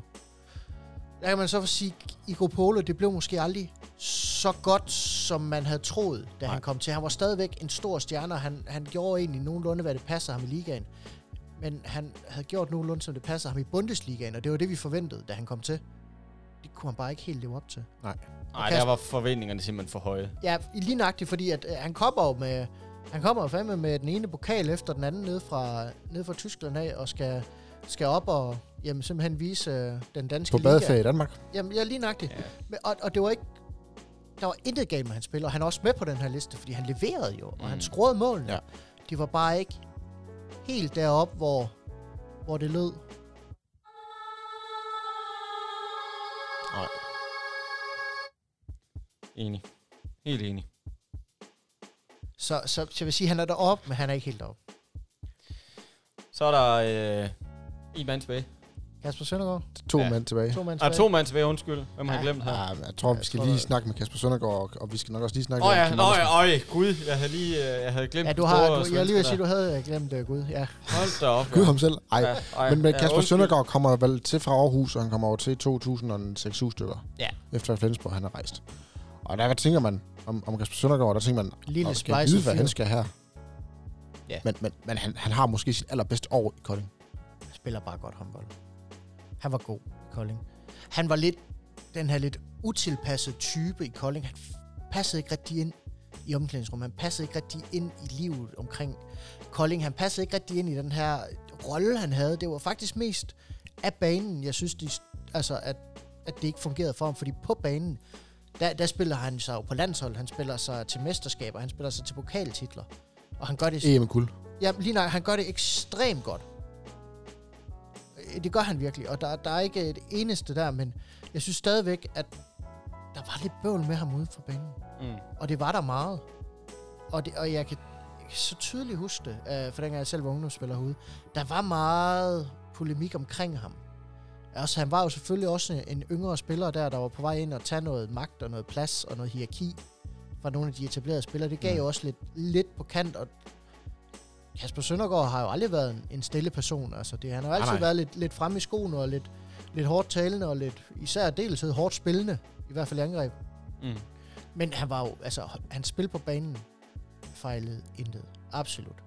Ej, jeg synes Fantastisk også, spiller. han, han, var, han var en fantastisk spiller. Han var måske også øh, på et tidspunkt den bedste højreback i, i ligaen. Det var han. Og, og kommer fra landsholdet og bliver faktisk førstevalg på landsholdet. Øh, Ja, en plads han holdt i mange år. ja, men, men, men for mig, der... Men det var også lidt i mangel af bedre, var det ikke? Jo, Jo. men der var jo en årgang, hvor det var ham og Simon Christiansen. Og hvad fanden var det? Per Legaard. Per Legaard, ja. Og Ja. Morten Bjerre, og der, der, var lidt, der var lidt tyndt. Lasse Bosen Han, var også derovre og spille endte jo med at tage den højre bak Anders til EM. på højre bakken. Ja, lige nøjagtigt. Ja. Ja. Der var virkelig... Ah, men, altså, Virkelig så er vi, så er vi sgu... Alle er respekt for Anders Øksler, men, men så er vi... Så er vi tyndt besat. Ja, altså i hvert fald i forhold til, hvordan det ser ud øh, nu. Men jeg vil sige, altså Kasper Søndergaards største problem, altså udover uden for banen, det var, at han var godt nok skadet meget. Ja, og han var godt nok dårlig forsvaret. Ja, det var han virkelig. Der var han virkelig et problem. Puh, ja. Mm. Men det vidste man vel et eller andet sted allerede, da han kom til. Jo, men han kommer jo til en ung alder. Der kan jo altid mulighed for, at unge ja. ja. spillere kan lære at dække op. Mm. Fordi at tit og ofte, så har opdækningen noget med erfaring at gøre. Mm. Ja. Han lærte det bare aldrig. Han lærte det aldrig, nej. Kasper, han kom også til en fornuftig periode i, øh, i Kolding, ikke? Øh, jeg tror, vinder vi guld året før, så kommer han til, og så tror jeg, vinder han guld i 2009. Han er her i... Ja, han vinder sølv to år i streg, og så får han sig ind i guldmedaljen. Ja. Øh, vinder han sølv året efter, og så, så så smutter han, ikke? Jo. Til, Skjern. er det skjern? Han? Ja, kan vi have det, Puh, kan ja. vi have det hængende på os? Ja. Nej. Kan vi lade en mand, der, der skifter til skærn, på toppen af hans karriere, kan vi have ham som den bedste højreback? Nej. Hvem, øh, hvem havde vi glemt, Jacob? Ja, men vi har glemt en svensker. En svensker? Det kan ikke passe. Har, har vi haft Vi har- sådan vi en på kun høj, dan- vi har vi kun haft sådan en på højre bak? Hvad? Vi har kun danskere på, så det kan ikke være en svensker. Hvem har jeg glemt der? Nej. Du sidder og tager i røven på mig, eller hvad? Ja, lidt. Nå, okay. Nå, det er... Nå, men er, er, det- er det Gud igen, eller? Ja, det er Gud. Øh, 100 procent. Øhm, da han skifter til KF, det er selvfølgelig øh, Kim Andersen, jeg tænker på her. Da han skifter til KF, der vil jeg jo gå så langt at sige, at det er den bedste spiller, der er jamen, ikke bare kommet til Kolding, men til hele ligaen. Ikke? Det er en bombe i, i dansk håndbold, da han tager turen lidt længere nordpå og skifter til, til Kolding. Ej, det var, det var virkelig... Det var en mand, hvor... Altså, det værste er, at vi fik jo aldrig set hans 100% i topniveau på grund af skader. Nej. Men han er stadigvæk den bedste højre bak, der nogensinde har været i ligaen. Ja. Så, så det er også... Ja, lige nok uden tvivl. Det er også... Øh, jeg tror, jeg, jeg tror, jeg renter tre kampe. Han sætter 15 mål ind, uden at skyde straffe. Og man tænker ikke, han holdt op der. Det var, det var vanvittigt. Man tænker, ja ja. Skal han lige vise over en periode jo. Ja, ja. tre, tre kampe. Ja. Er, er det værste, at han kunne lave 20, hvis han havde lyst. Han Jamen, det var, det, det var som om, at han... Øh, jamen, Kim Andersen, at han ikke... Øh, ja, jamen, jamen, det er rigtigt. Det er ikke engang løgn. Jamen, altså, gav han så, havde han lyst til at spille med højre hånd, så, så kunne han have gjort det uden at... Altså, gav, gav han sig bare en, en lille smule, så, så vandt man. Øhm, Jamen, jeg er helt og, og det var der ikke engang sådan, det, var, det, det følte man sådan lidt på ham, at det var der ikke engang sådan helt behov for. Øh, så god var han. Ja. Øh, Han kunne spille på 80% hele karrieren, Jamen, det, Her. det var... og stadigvæk være den øh, mest øh, altså MVP i, i ligaen i de tre sæsoner, han var her. Ja. Jamen, Og det var jo både forsvar, og det var også angreb. Ja, ja. Og så var han bare desværre lidt for meget skadet. Ja, han havde lidt problemer med hans, øh, med hans skuldre, men Ja. altså, Men selv, selv, selv uden Selv- han skød, så Ja. var han jo... alt lige nøjagtigt selv der. Så, altså, altså, skal, vi- skal vi sige det en gang til? Kim Andersen er altså nok håndbold guden på højre bak i dansk håndbold har været. den tanke kan jeg godt tilslutte mig. Det Jeg er helt enig. Jeg er helt enig. Jamen, øhm, så skal vi ind i midten. Playmakeren. Øhm, Det var også mm, en svær størrelse. Den var, ja, den var fandme svær, synes jeg. Øh, der har vi tre mand nævnt. Øh, Patrick Vesterholm, Sebastian Seifert og Lukas Carlson. Øh, og for mit vedkommende, der er det to mand, jeg svæver mellem. Ja. Øh, Carlson eller Seifert. Jeg er enig. Så lad os lige snakke om Patrick Vesterholm først. Hvem, hvem, hvem er han? Fordi jeg er nok lige så ung, at jeg ikke kan huske, hvem han er. Øh, Udover at han er finde, og han, mm. han har været træner, og han har været træner i både damer og herreligaen. Mm. Hvem, hvem er Patrick Vesterholm? Øh, jamen, fan af Patrick, Patrick Vesterholm var jo, var jo kvæg tiden, han spillede i også i Kolding. Han var jo en del af det her rigtig hårde håndboldspil. Altså det var det her, hvor man kastede sig igennem, man offrede alt, man gav den hele armen. Han spillede bundhårdt i forsvar og i angreb. Han var mest alt kendt for hans øh, stående skud, og ellers så var det jo ekstremt meget fysik, han spil bare præg af. Han ville jo gerne ind og have de her en mod en dueller. Han ville gerne ind og, og vise, at han var stor og stærk. Altså, så det var, det var en fysisk playmaker, vi havde her. Det var ikke så meget finesse, det var ikke så meget, hvad hedder, det, altså, det var ikke så meget skills, det var også styrke og vilje. Er det sådan, du ser på ham, Jacob? Fuldstændig. Øh, jeg husker øh, brydekampene og øh, øh, ja, de der hårde taklinger. Og, altså, k- knap så meget finesse. Øh, mere, øh, mere noget muskel og noget testosteron. Ja, en, en mand, der tager fire mesterskaber og tre pokaltitler med os. Ja. Så, så også en mand, der har stor ære i, i, i det legacy, han, altså Kolding har. Men jeg vil nok give jer ret i, de to andre på listen, der var noget andet end bare vilje og råstyrke. Hvem, hvem er så den, hvis vi nu skal gemme nummer et til sidst, hvem er så nummer to, ifølge jer? Ja, det ved jeg ikke. Det vil jeg sige, det, det, vil- for mig er det lille Lukas Carlsen. Og nu siger jeg lille, han er sikkert højere end Jakob Sovnfri. Men altså, Det er en 100 procent. men altså, han havde også, altså han havde noget, han havde noget finesse. Ekstremt meget vilje, hårdt arbejde, øh, intet forsvar, kvæg hans størrelse. Øhm, han havde det altid en lille smule svært, men han fik altid det bedste ud af det. En, øhm, en dygtig håndboldspiller med et øh, godt overblik for hans medspillere. Men der, for mig manglede der altid lige, du ved. Jeg er højere end Der manglede øh, altid en smule. Carlsen. Er du højere? Jeg er Hvor højere høj er end han? Lukas Carlsen. 1,78. Hvor er Lille du? mand. 1,80. Er du 1,80? Mm. Skal du lige til indlægget ud af skoene? Nej. nej, nej. Og du har stiletter på i dag. Ja. Igen i dag. Igen i dag. Nej, jeg, da være. jeg er da meget højere, end han er. Altså, ham vil jeg snilt kunne tage i en parade. Ja. Jo, men, men, men Lukas er jo vel også den der... Den, den der, sådan rigtig typisk playmaker. Ja, altså, han var den præcis. der, der Han- bandt tingene sammen. Han er den, der sørgede for, at tingene de ligesom blev sat op til, til Bo Spillerberg. Altså, Lige præcis. Ham og Bo havde han jo er- gevaldigt godt samarbejde. Jamen, det var, det, det var lige nok det. Altså, han var jo den her spiller, der skabte pladsen til de andre. Og var hullet der, så tog han det. Mm. Var skuddet der, så tog han det. Mm. Selvom han har en ringe størrelse, så var han aldrig bleg for at løsne en 5, 6, 7 skud i løbet af en kamp. Jamen, han skød fint. Altså, Der var ikke noget der. var, der skud, han, der var ikke noget der.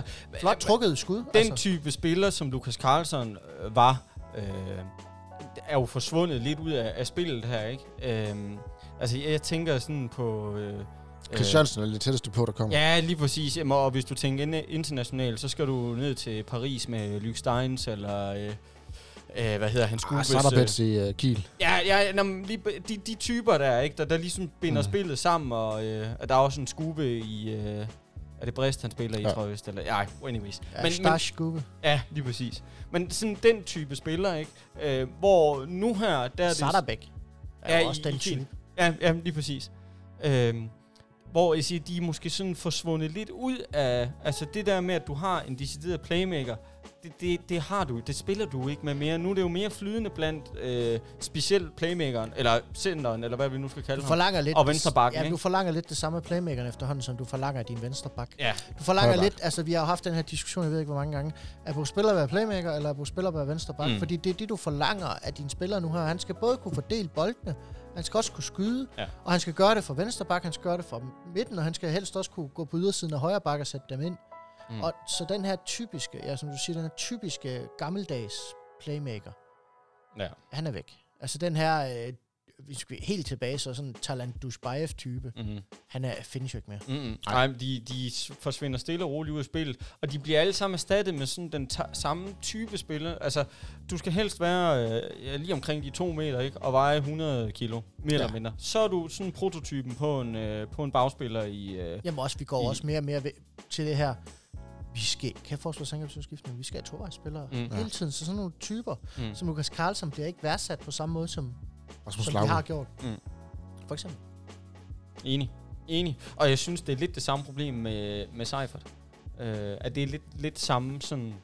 Øh, øh, ikke issue, det skal man jo ikke kalde det, men det er lidt de samme sådan, øh, problemer, de støder ind i. Eller lidt samme måde, de sådan i hvert fald fordeler øh, boldene på. Ikke?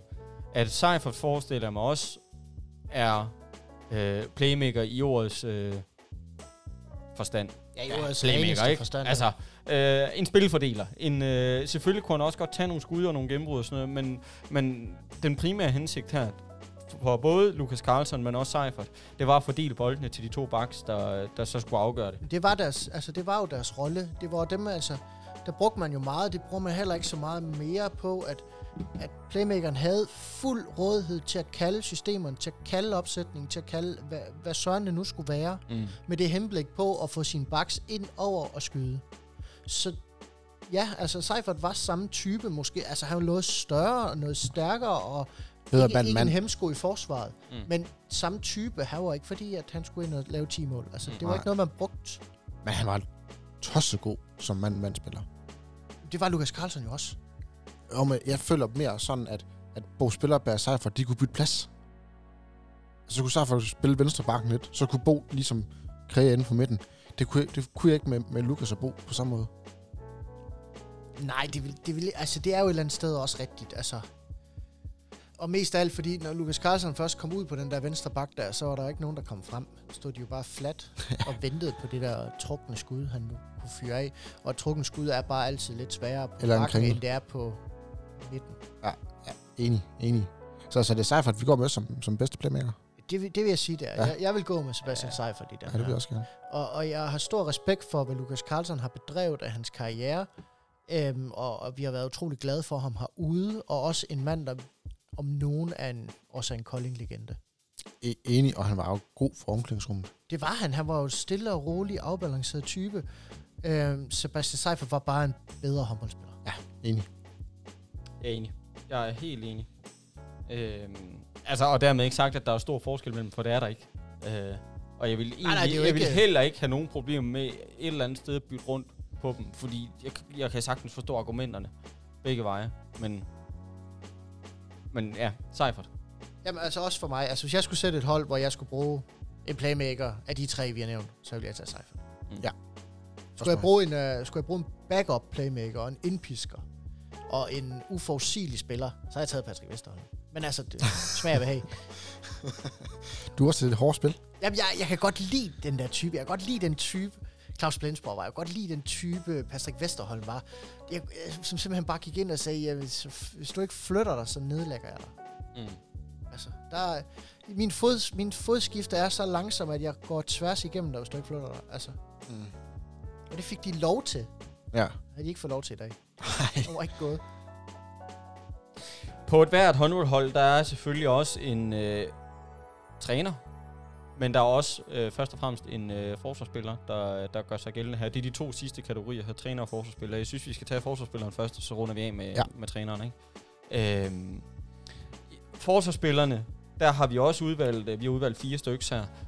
Øhm, der kunne jeg godt tænke mig sådan lige at høre først, hvad skal en forsvarsspiller kunne? Hvad, hvad, hvornår er man en god forsvarsspiller?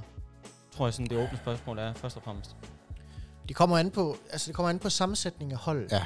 Fordi du har jo de her lidt rolige, afbalancerede forsvarsspillere, der gør alting rigtigt, der binder holdet sammen. Mm. Der sørger for, at du ved, der ikke bliver begået fejl, så det hele er lidt sammentømret. Mm. Så har du den type forsvarsspillere, der sætter kant på, der sætter liv i det hele, der er ude at tage de hårde takler, der er ude at sige, det er sådan her, vi spiller, drenge. Den frembrusende, den hårde, den øh, jamen, til tider øh, for hårde forsvarsspiller. Og det er tit de to typer, du vælger at stå med, alt efter hvad dit hold mangler. For hvis du har mange unge spillere, mange meget frembrusende spillere, så har du brug for en, der, der bevarer roen, eller Lars Jørgensen, som simpelthen siger, drenge, gør jeres arbejde, og styr jer. Mm. Og har du de her lidt, lidt aldrende spillere, der har brug for, for et los i røven en gang imellem, så har du sådan en type som Matteo Geralda, der bare går ud og siger, jamen så er det albuerne først, så er det op i kraven, så er det ned og ligge. I slipper ham ikke, før at han ligger på gulvet og Hånd i græder. maven. Mm. Jamen altså, I slipper ham ikke, før han ligger og græder. Altså. Ja. Og det er jo igen, det er jo efter, hvad holdet har brug for. Ja, men Mathias, du har nævnt to af dem. Øh, Vi har som sagt fire mand på øh, forsvars... Kunne have fundet mange flere. Vi kunne få en mange flere. Vi har udvalgt fire, må jeg hellere sige. Øh, Thomas Sivertsen, René Toft, Matteo Garalda og Lars Jørgensen. Og så tænker man, Øh. er det toft igen? Ja. Ja. Den Men god. for han, han var bare hammerende god ja. i forsvar. Det var helt vildt. Og det kan godt være, at jeg ikke vil have Matteo Garalda på højre bakken, men jeg vil rigtig gerne have ham i forsvaret. Så vi må lige det er jo prøve- ligesom Lars Jørgensen, han vil du heller ikke have, jeg kan lave. Nej, lige præcis. Han er jo lavet venstre bak. Øh, Det ved jeg ikke. Har du set ham over midten? Øh, ja, det har jeg faktisk. Han har scoret over midten. Ja, det, det er jo mange år siden, dengang han spillede. Gjorde det Har ikke der gjort han også hernede? Der, der havde han hår på hovedet. Ah, han var stadigvæk sådan halvskalle, tror jeg. Nej, skal vi prøve at, øh, at gå dem igennem? Se om vi kan blive enige om, øh, om forsvarsspillet, vi gerne vil have på, på holdet her. Ja, altså. Prøv det. Skal vi starte nedefra med, med Thomas Sivertsen? Let's go. Let's go. Øh, Thomas Siversen, han minder mig, og uden at være lige så stort et svin som, øh, som Garalda, fordi han må tage prisen som det største svin. Ja, vi, vi Ja. lander. Mats Flander ned fra, da han spillede Kiel. Ja, det var del med også en lille gris. Ja, jeg var jo... Men han- Man troede, ja, det var, men- vi snakkede om Kolding-tiden. Men, men ja, Geralda, ikke? Øh, men ikke for... Øh, men Siversen, han, han slår mig også sådan lidt som... Apropos forskellige typer, du, du nævnte før, Bøvat, at der er han ham, der tager fra.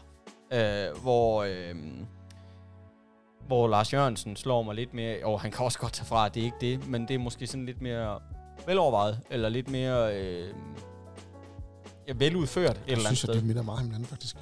Synes du? Ja, det synes jeg faktisk. Jeg synes, Sivertsen, han var også meget sådan... Han var ikke, han var ikke den, der var først ude og sige, hertil ikke længere.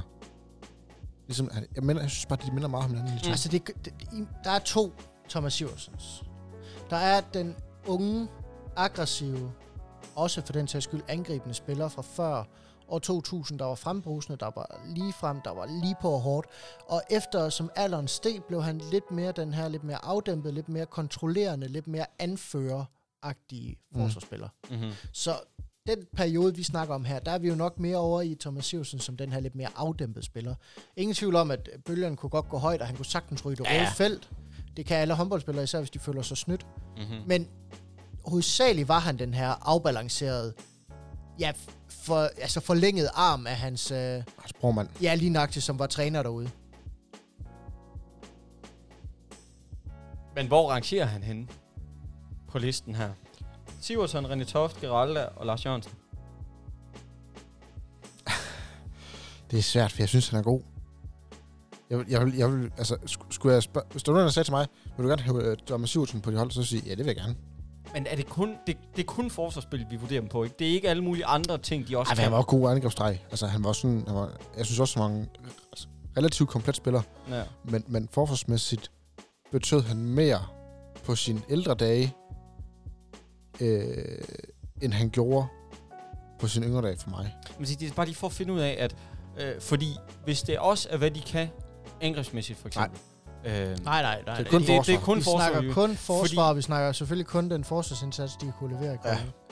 Men der er jo så også, altså der er Sivertsens jo i den absolut top. Ja. Føj, han var god.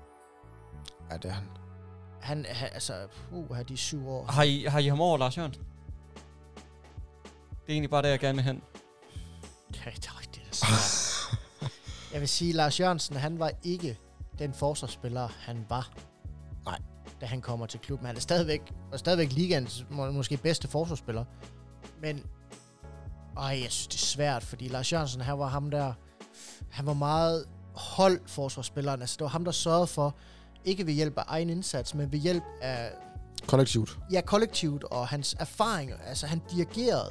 Mm. Mm. Han var meget vokal, altså det var meget, altså nu, nu holder jeg her, og så går du frem, så er du for, husk på, at han går mod midten, husk på fodskiftet. Det var hele tiden det her, han stod og informerede hans holdkammerater om. Mm. Mm.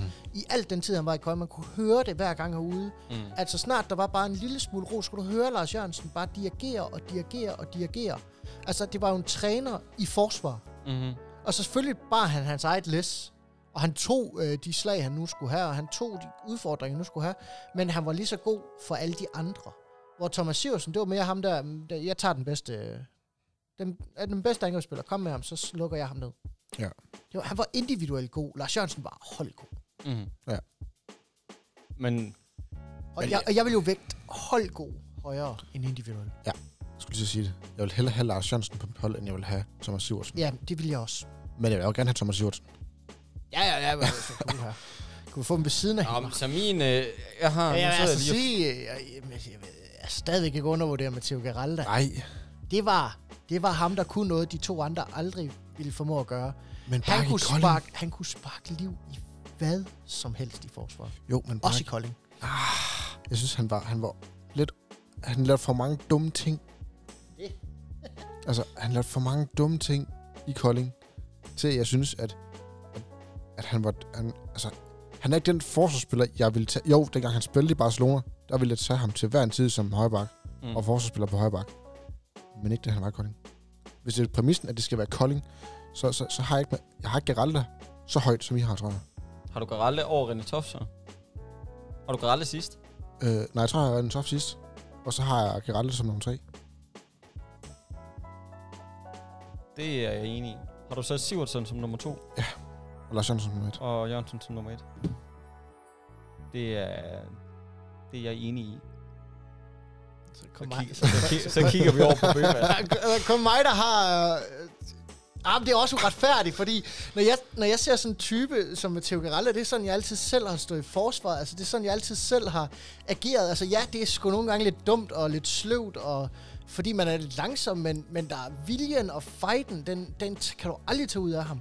Og han kunne, han kunne rejse fælles, kunne han simpelthen Mm. hive ikke bare det hele hold, men Jamen, en, en hel halv kunne han hive op ja. i røde felt Ja, Du fik, du fik Kasper Witt, så får jeg... Øh, så får jeg Geraldo Der, dernede. der hvor Garalla, hvor, hvor han tager den lidt for mig, det er, når han bliver øh, loco. Altså Ja. sindssyg i hovedet, ikke? Hvor han laver nogle ting, der er, Fuldstændig er, er ikke bare først dumme, men, men, men altså sindssygt farlige også, ikke?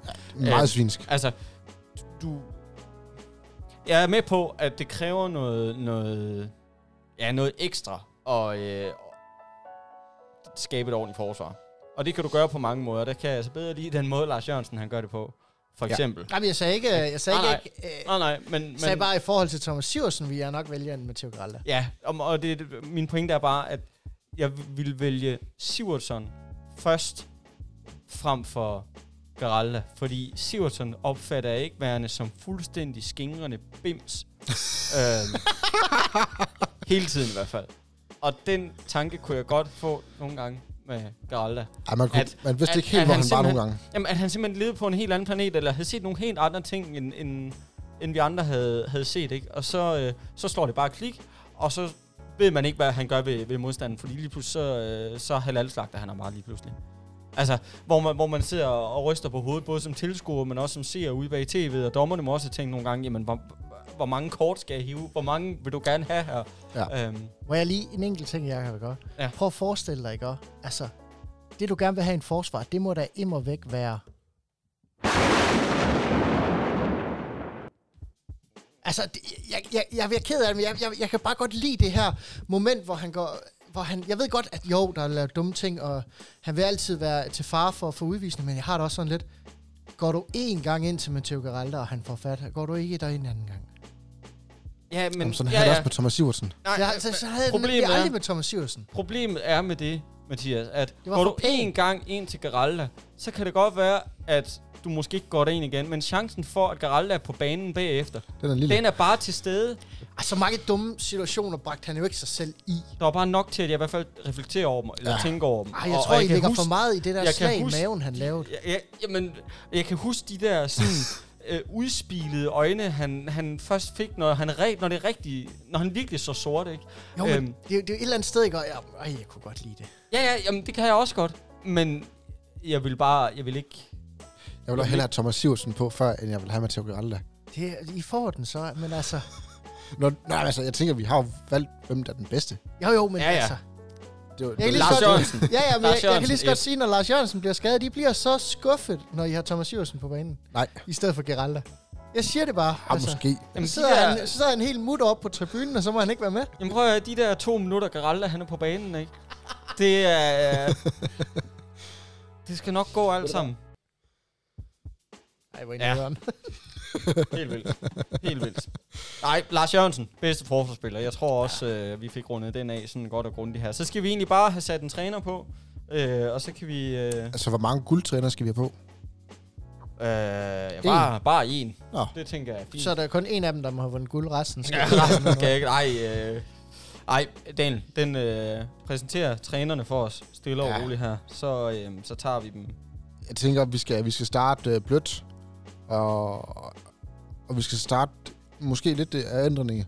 Ikke så langt tilbage med Arne Christiansen. Ja. Han, øh, han kommer lidt til som, som en, en, jeg vil ikke sige en messias, men, men tingene de fungerede ikke rigtigt efter Peter Bredsdorf. Nej, Han gik ind og, og satte noget struktur på tingene. Kolding havde tabt, var det DM-finalen det første år, det hed København, øh, til Aalborg. mm. Året efter, der smadrer man jo alt. Var det ikke den på straffe? Den, der blev afgjort på straffe? Nej, det var jo dengang, det hed KF Kolding. Er Det var, Matteo Geralda, der startede med at brænde. Nej, han brændte den første. Var der også en Mølgaard, han klaffede over? Øh, nej, fuck det, jeg kan ikke huske det. Ej, de nej. får, de får høvle Aalborg, der er Nikolaj Jacobsen heroppe i Aalborg. Der får de høvle det over, at han vinder DM-guld. Året efter, der spørger Stine, om, øh, om han var skuffet. Ja, for helvede, han var skuffet. Det skal du ikke spørge om, Stine. Øhm, whatever. Nå, men, men Arne Christensen, han kommer ind i 14 Stine, det er Stine fra Bjerg, TV2. Ja. ja. ja, okay, ja, jeg skulle lige... Yes, jeg er med.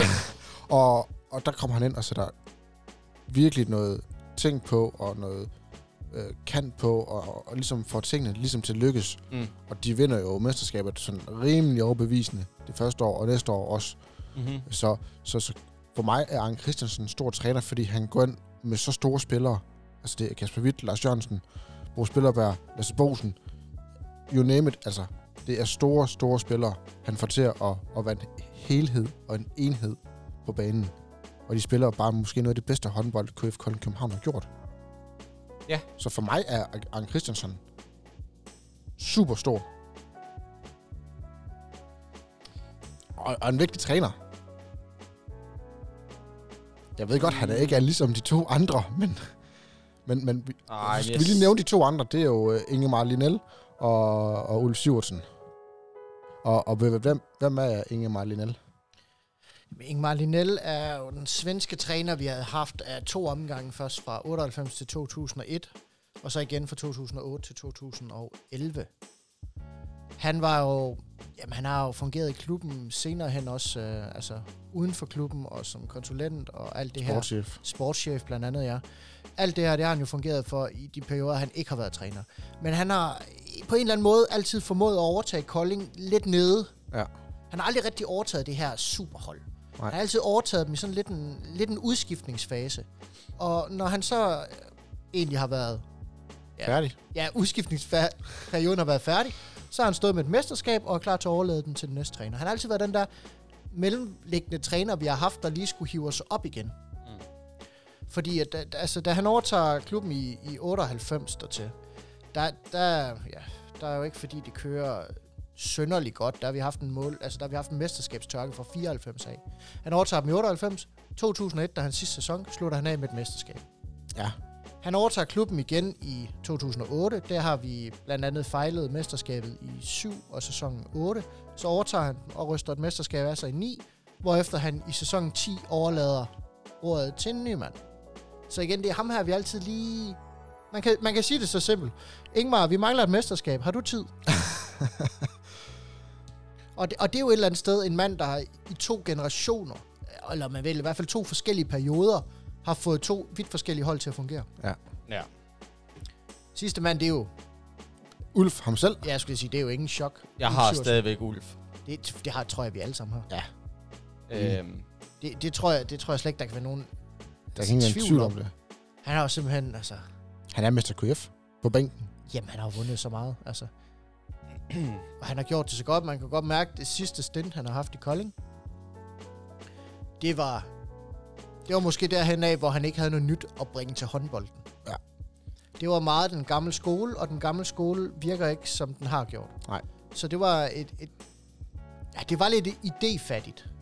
Men han overtog vel også for en træner, der havde lagt grundstenene til det Ulf han kunne, da han kommer til.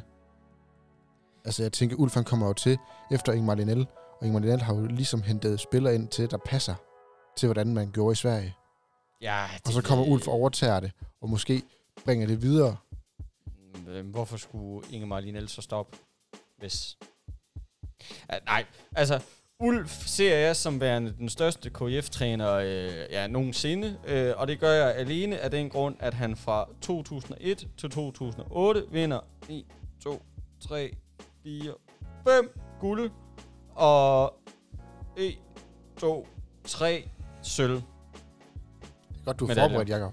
Jamen, jamen, jamen, ja, det var bare, ja, ja, men... Men, Men, altså, nu, nu, nu er vi færdige med at tælle Altså- altså, her, og, og vi er blevet enige om, det er Ulf, der er den største, men jeg vil gerne lige bakke Daniel op her. De grundsten til de her mesterskaber, de blev altså lagt af Ingmar Linell. Han samlede truppen, han skaffede spillerne, som havde udvikling, som havde potentialet, og at der så blev valgt en taktisk bedre træner i Ulf, som kunne tage den det sidste stykke af vejen. Mm. Fordi at ingen tvivl om, at Ulf er den bedste træner, vi har haft, men der blev også bare gjort et stort stykke arbejde. Altså med at samle de ja. her. Inden, men ingen tvivl om, Ulf er, er den bedste, vi har haft. For du kan, så, kan du, så kan man sige- okay, sidste år, hvor han var her, jamen der, der havde han jo ikke noget godt hold. Og der var han måske også lidt for meget over toppen.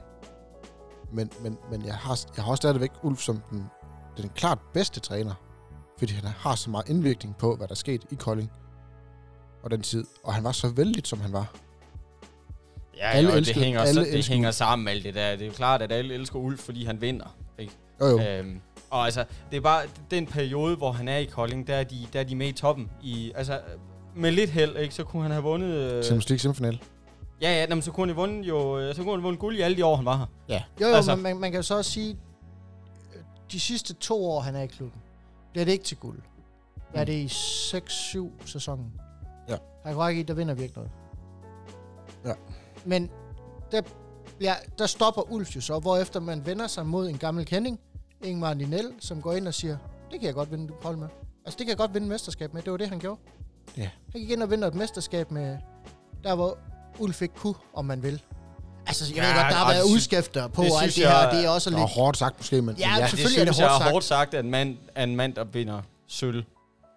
Jamen, jeg, jeg er ked af, altså jo, og jeg, jeg er stadig enig om, at han er den bedste overhovedet, og det var super, super flot, men jeg må ærligt rømme, alt, lidt af det her mytiske omkring Ulf Siversen for mig, det forsvandt altså lidt, da jeg så, hvor idéfattigt han kørte det nuværende Koldinghold.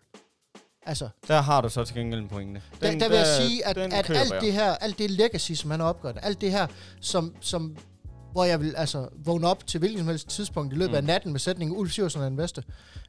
Det, det er måske taget en lille toppen af, fordi han ikke kunne få det her til at fungere mm. Bare en lille bitte smule. Altså, det var jo horribelt dårligt. Ja. Ja. Det, den, helt enig. Den vil jeg gerne give dig. Men kigger man på hans resultater, og kigger man på de gamle hold, ingen tvivl. Enig. Jamen, er det listen? Skal jeg lige uh, gå dem igennem her fra en uh, spids af? Ja, Gør du bare det. Venstrefløjen, der blev vi enige om Boris Nugel. Mr. KF. Ja. Øh, jamen, ja, der er så mange tillægsord, det gider jeg ikke engang til at begynde på. Højrefløjen, Christian Jermin.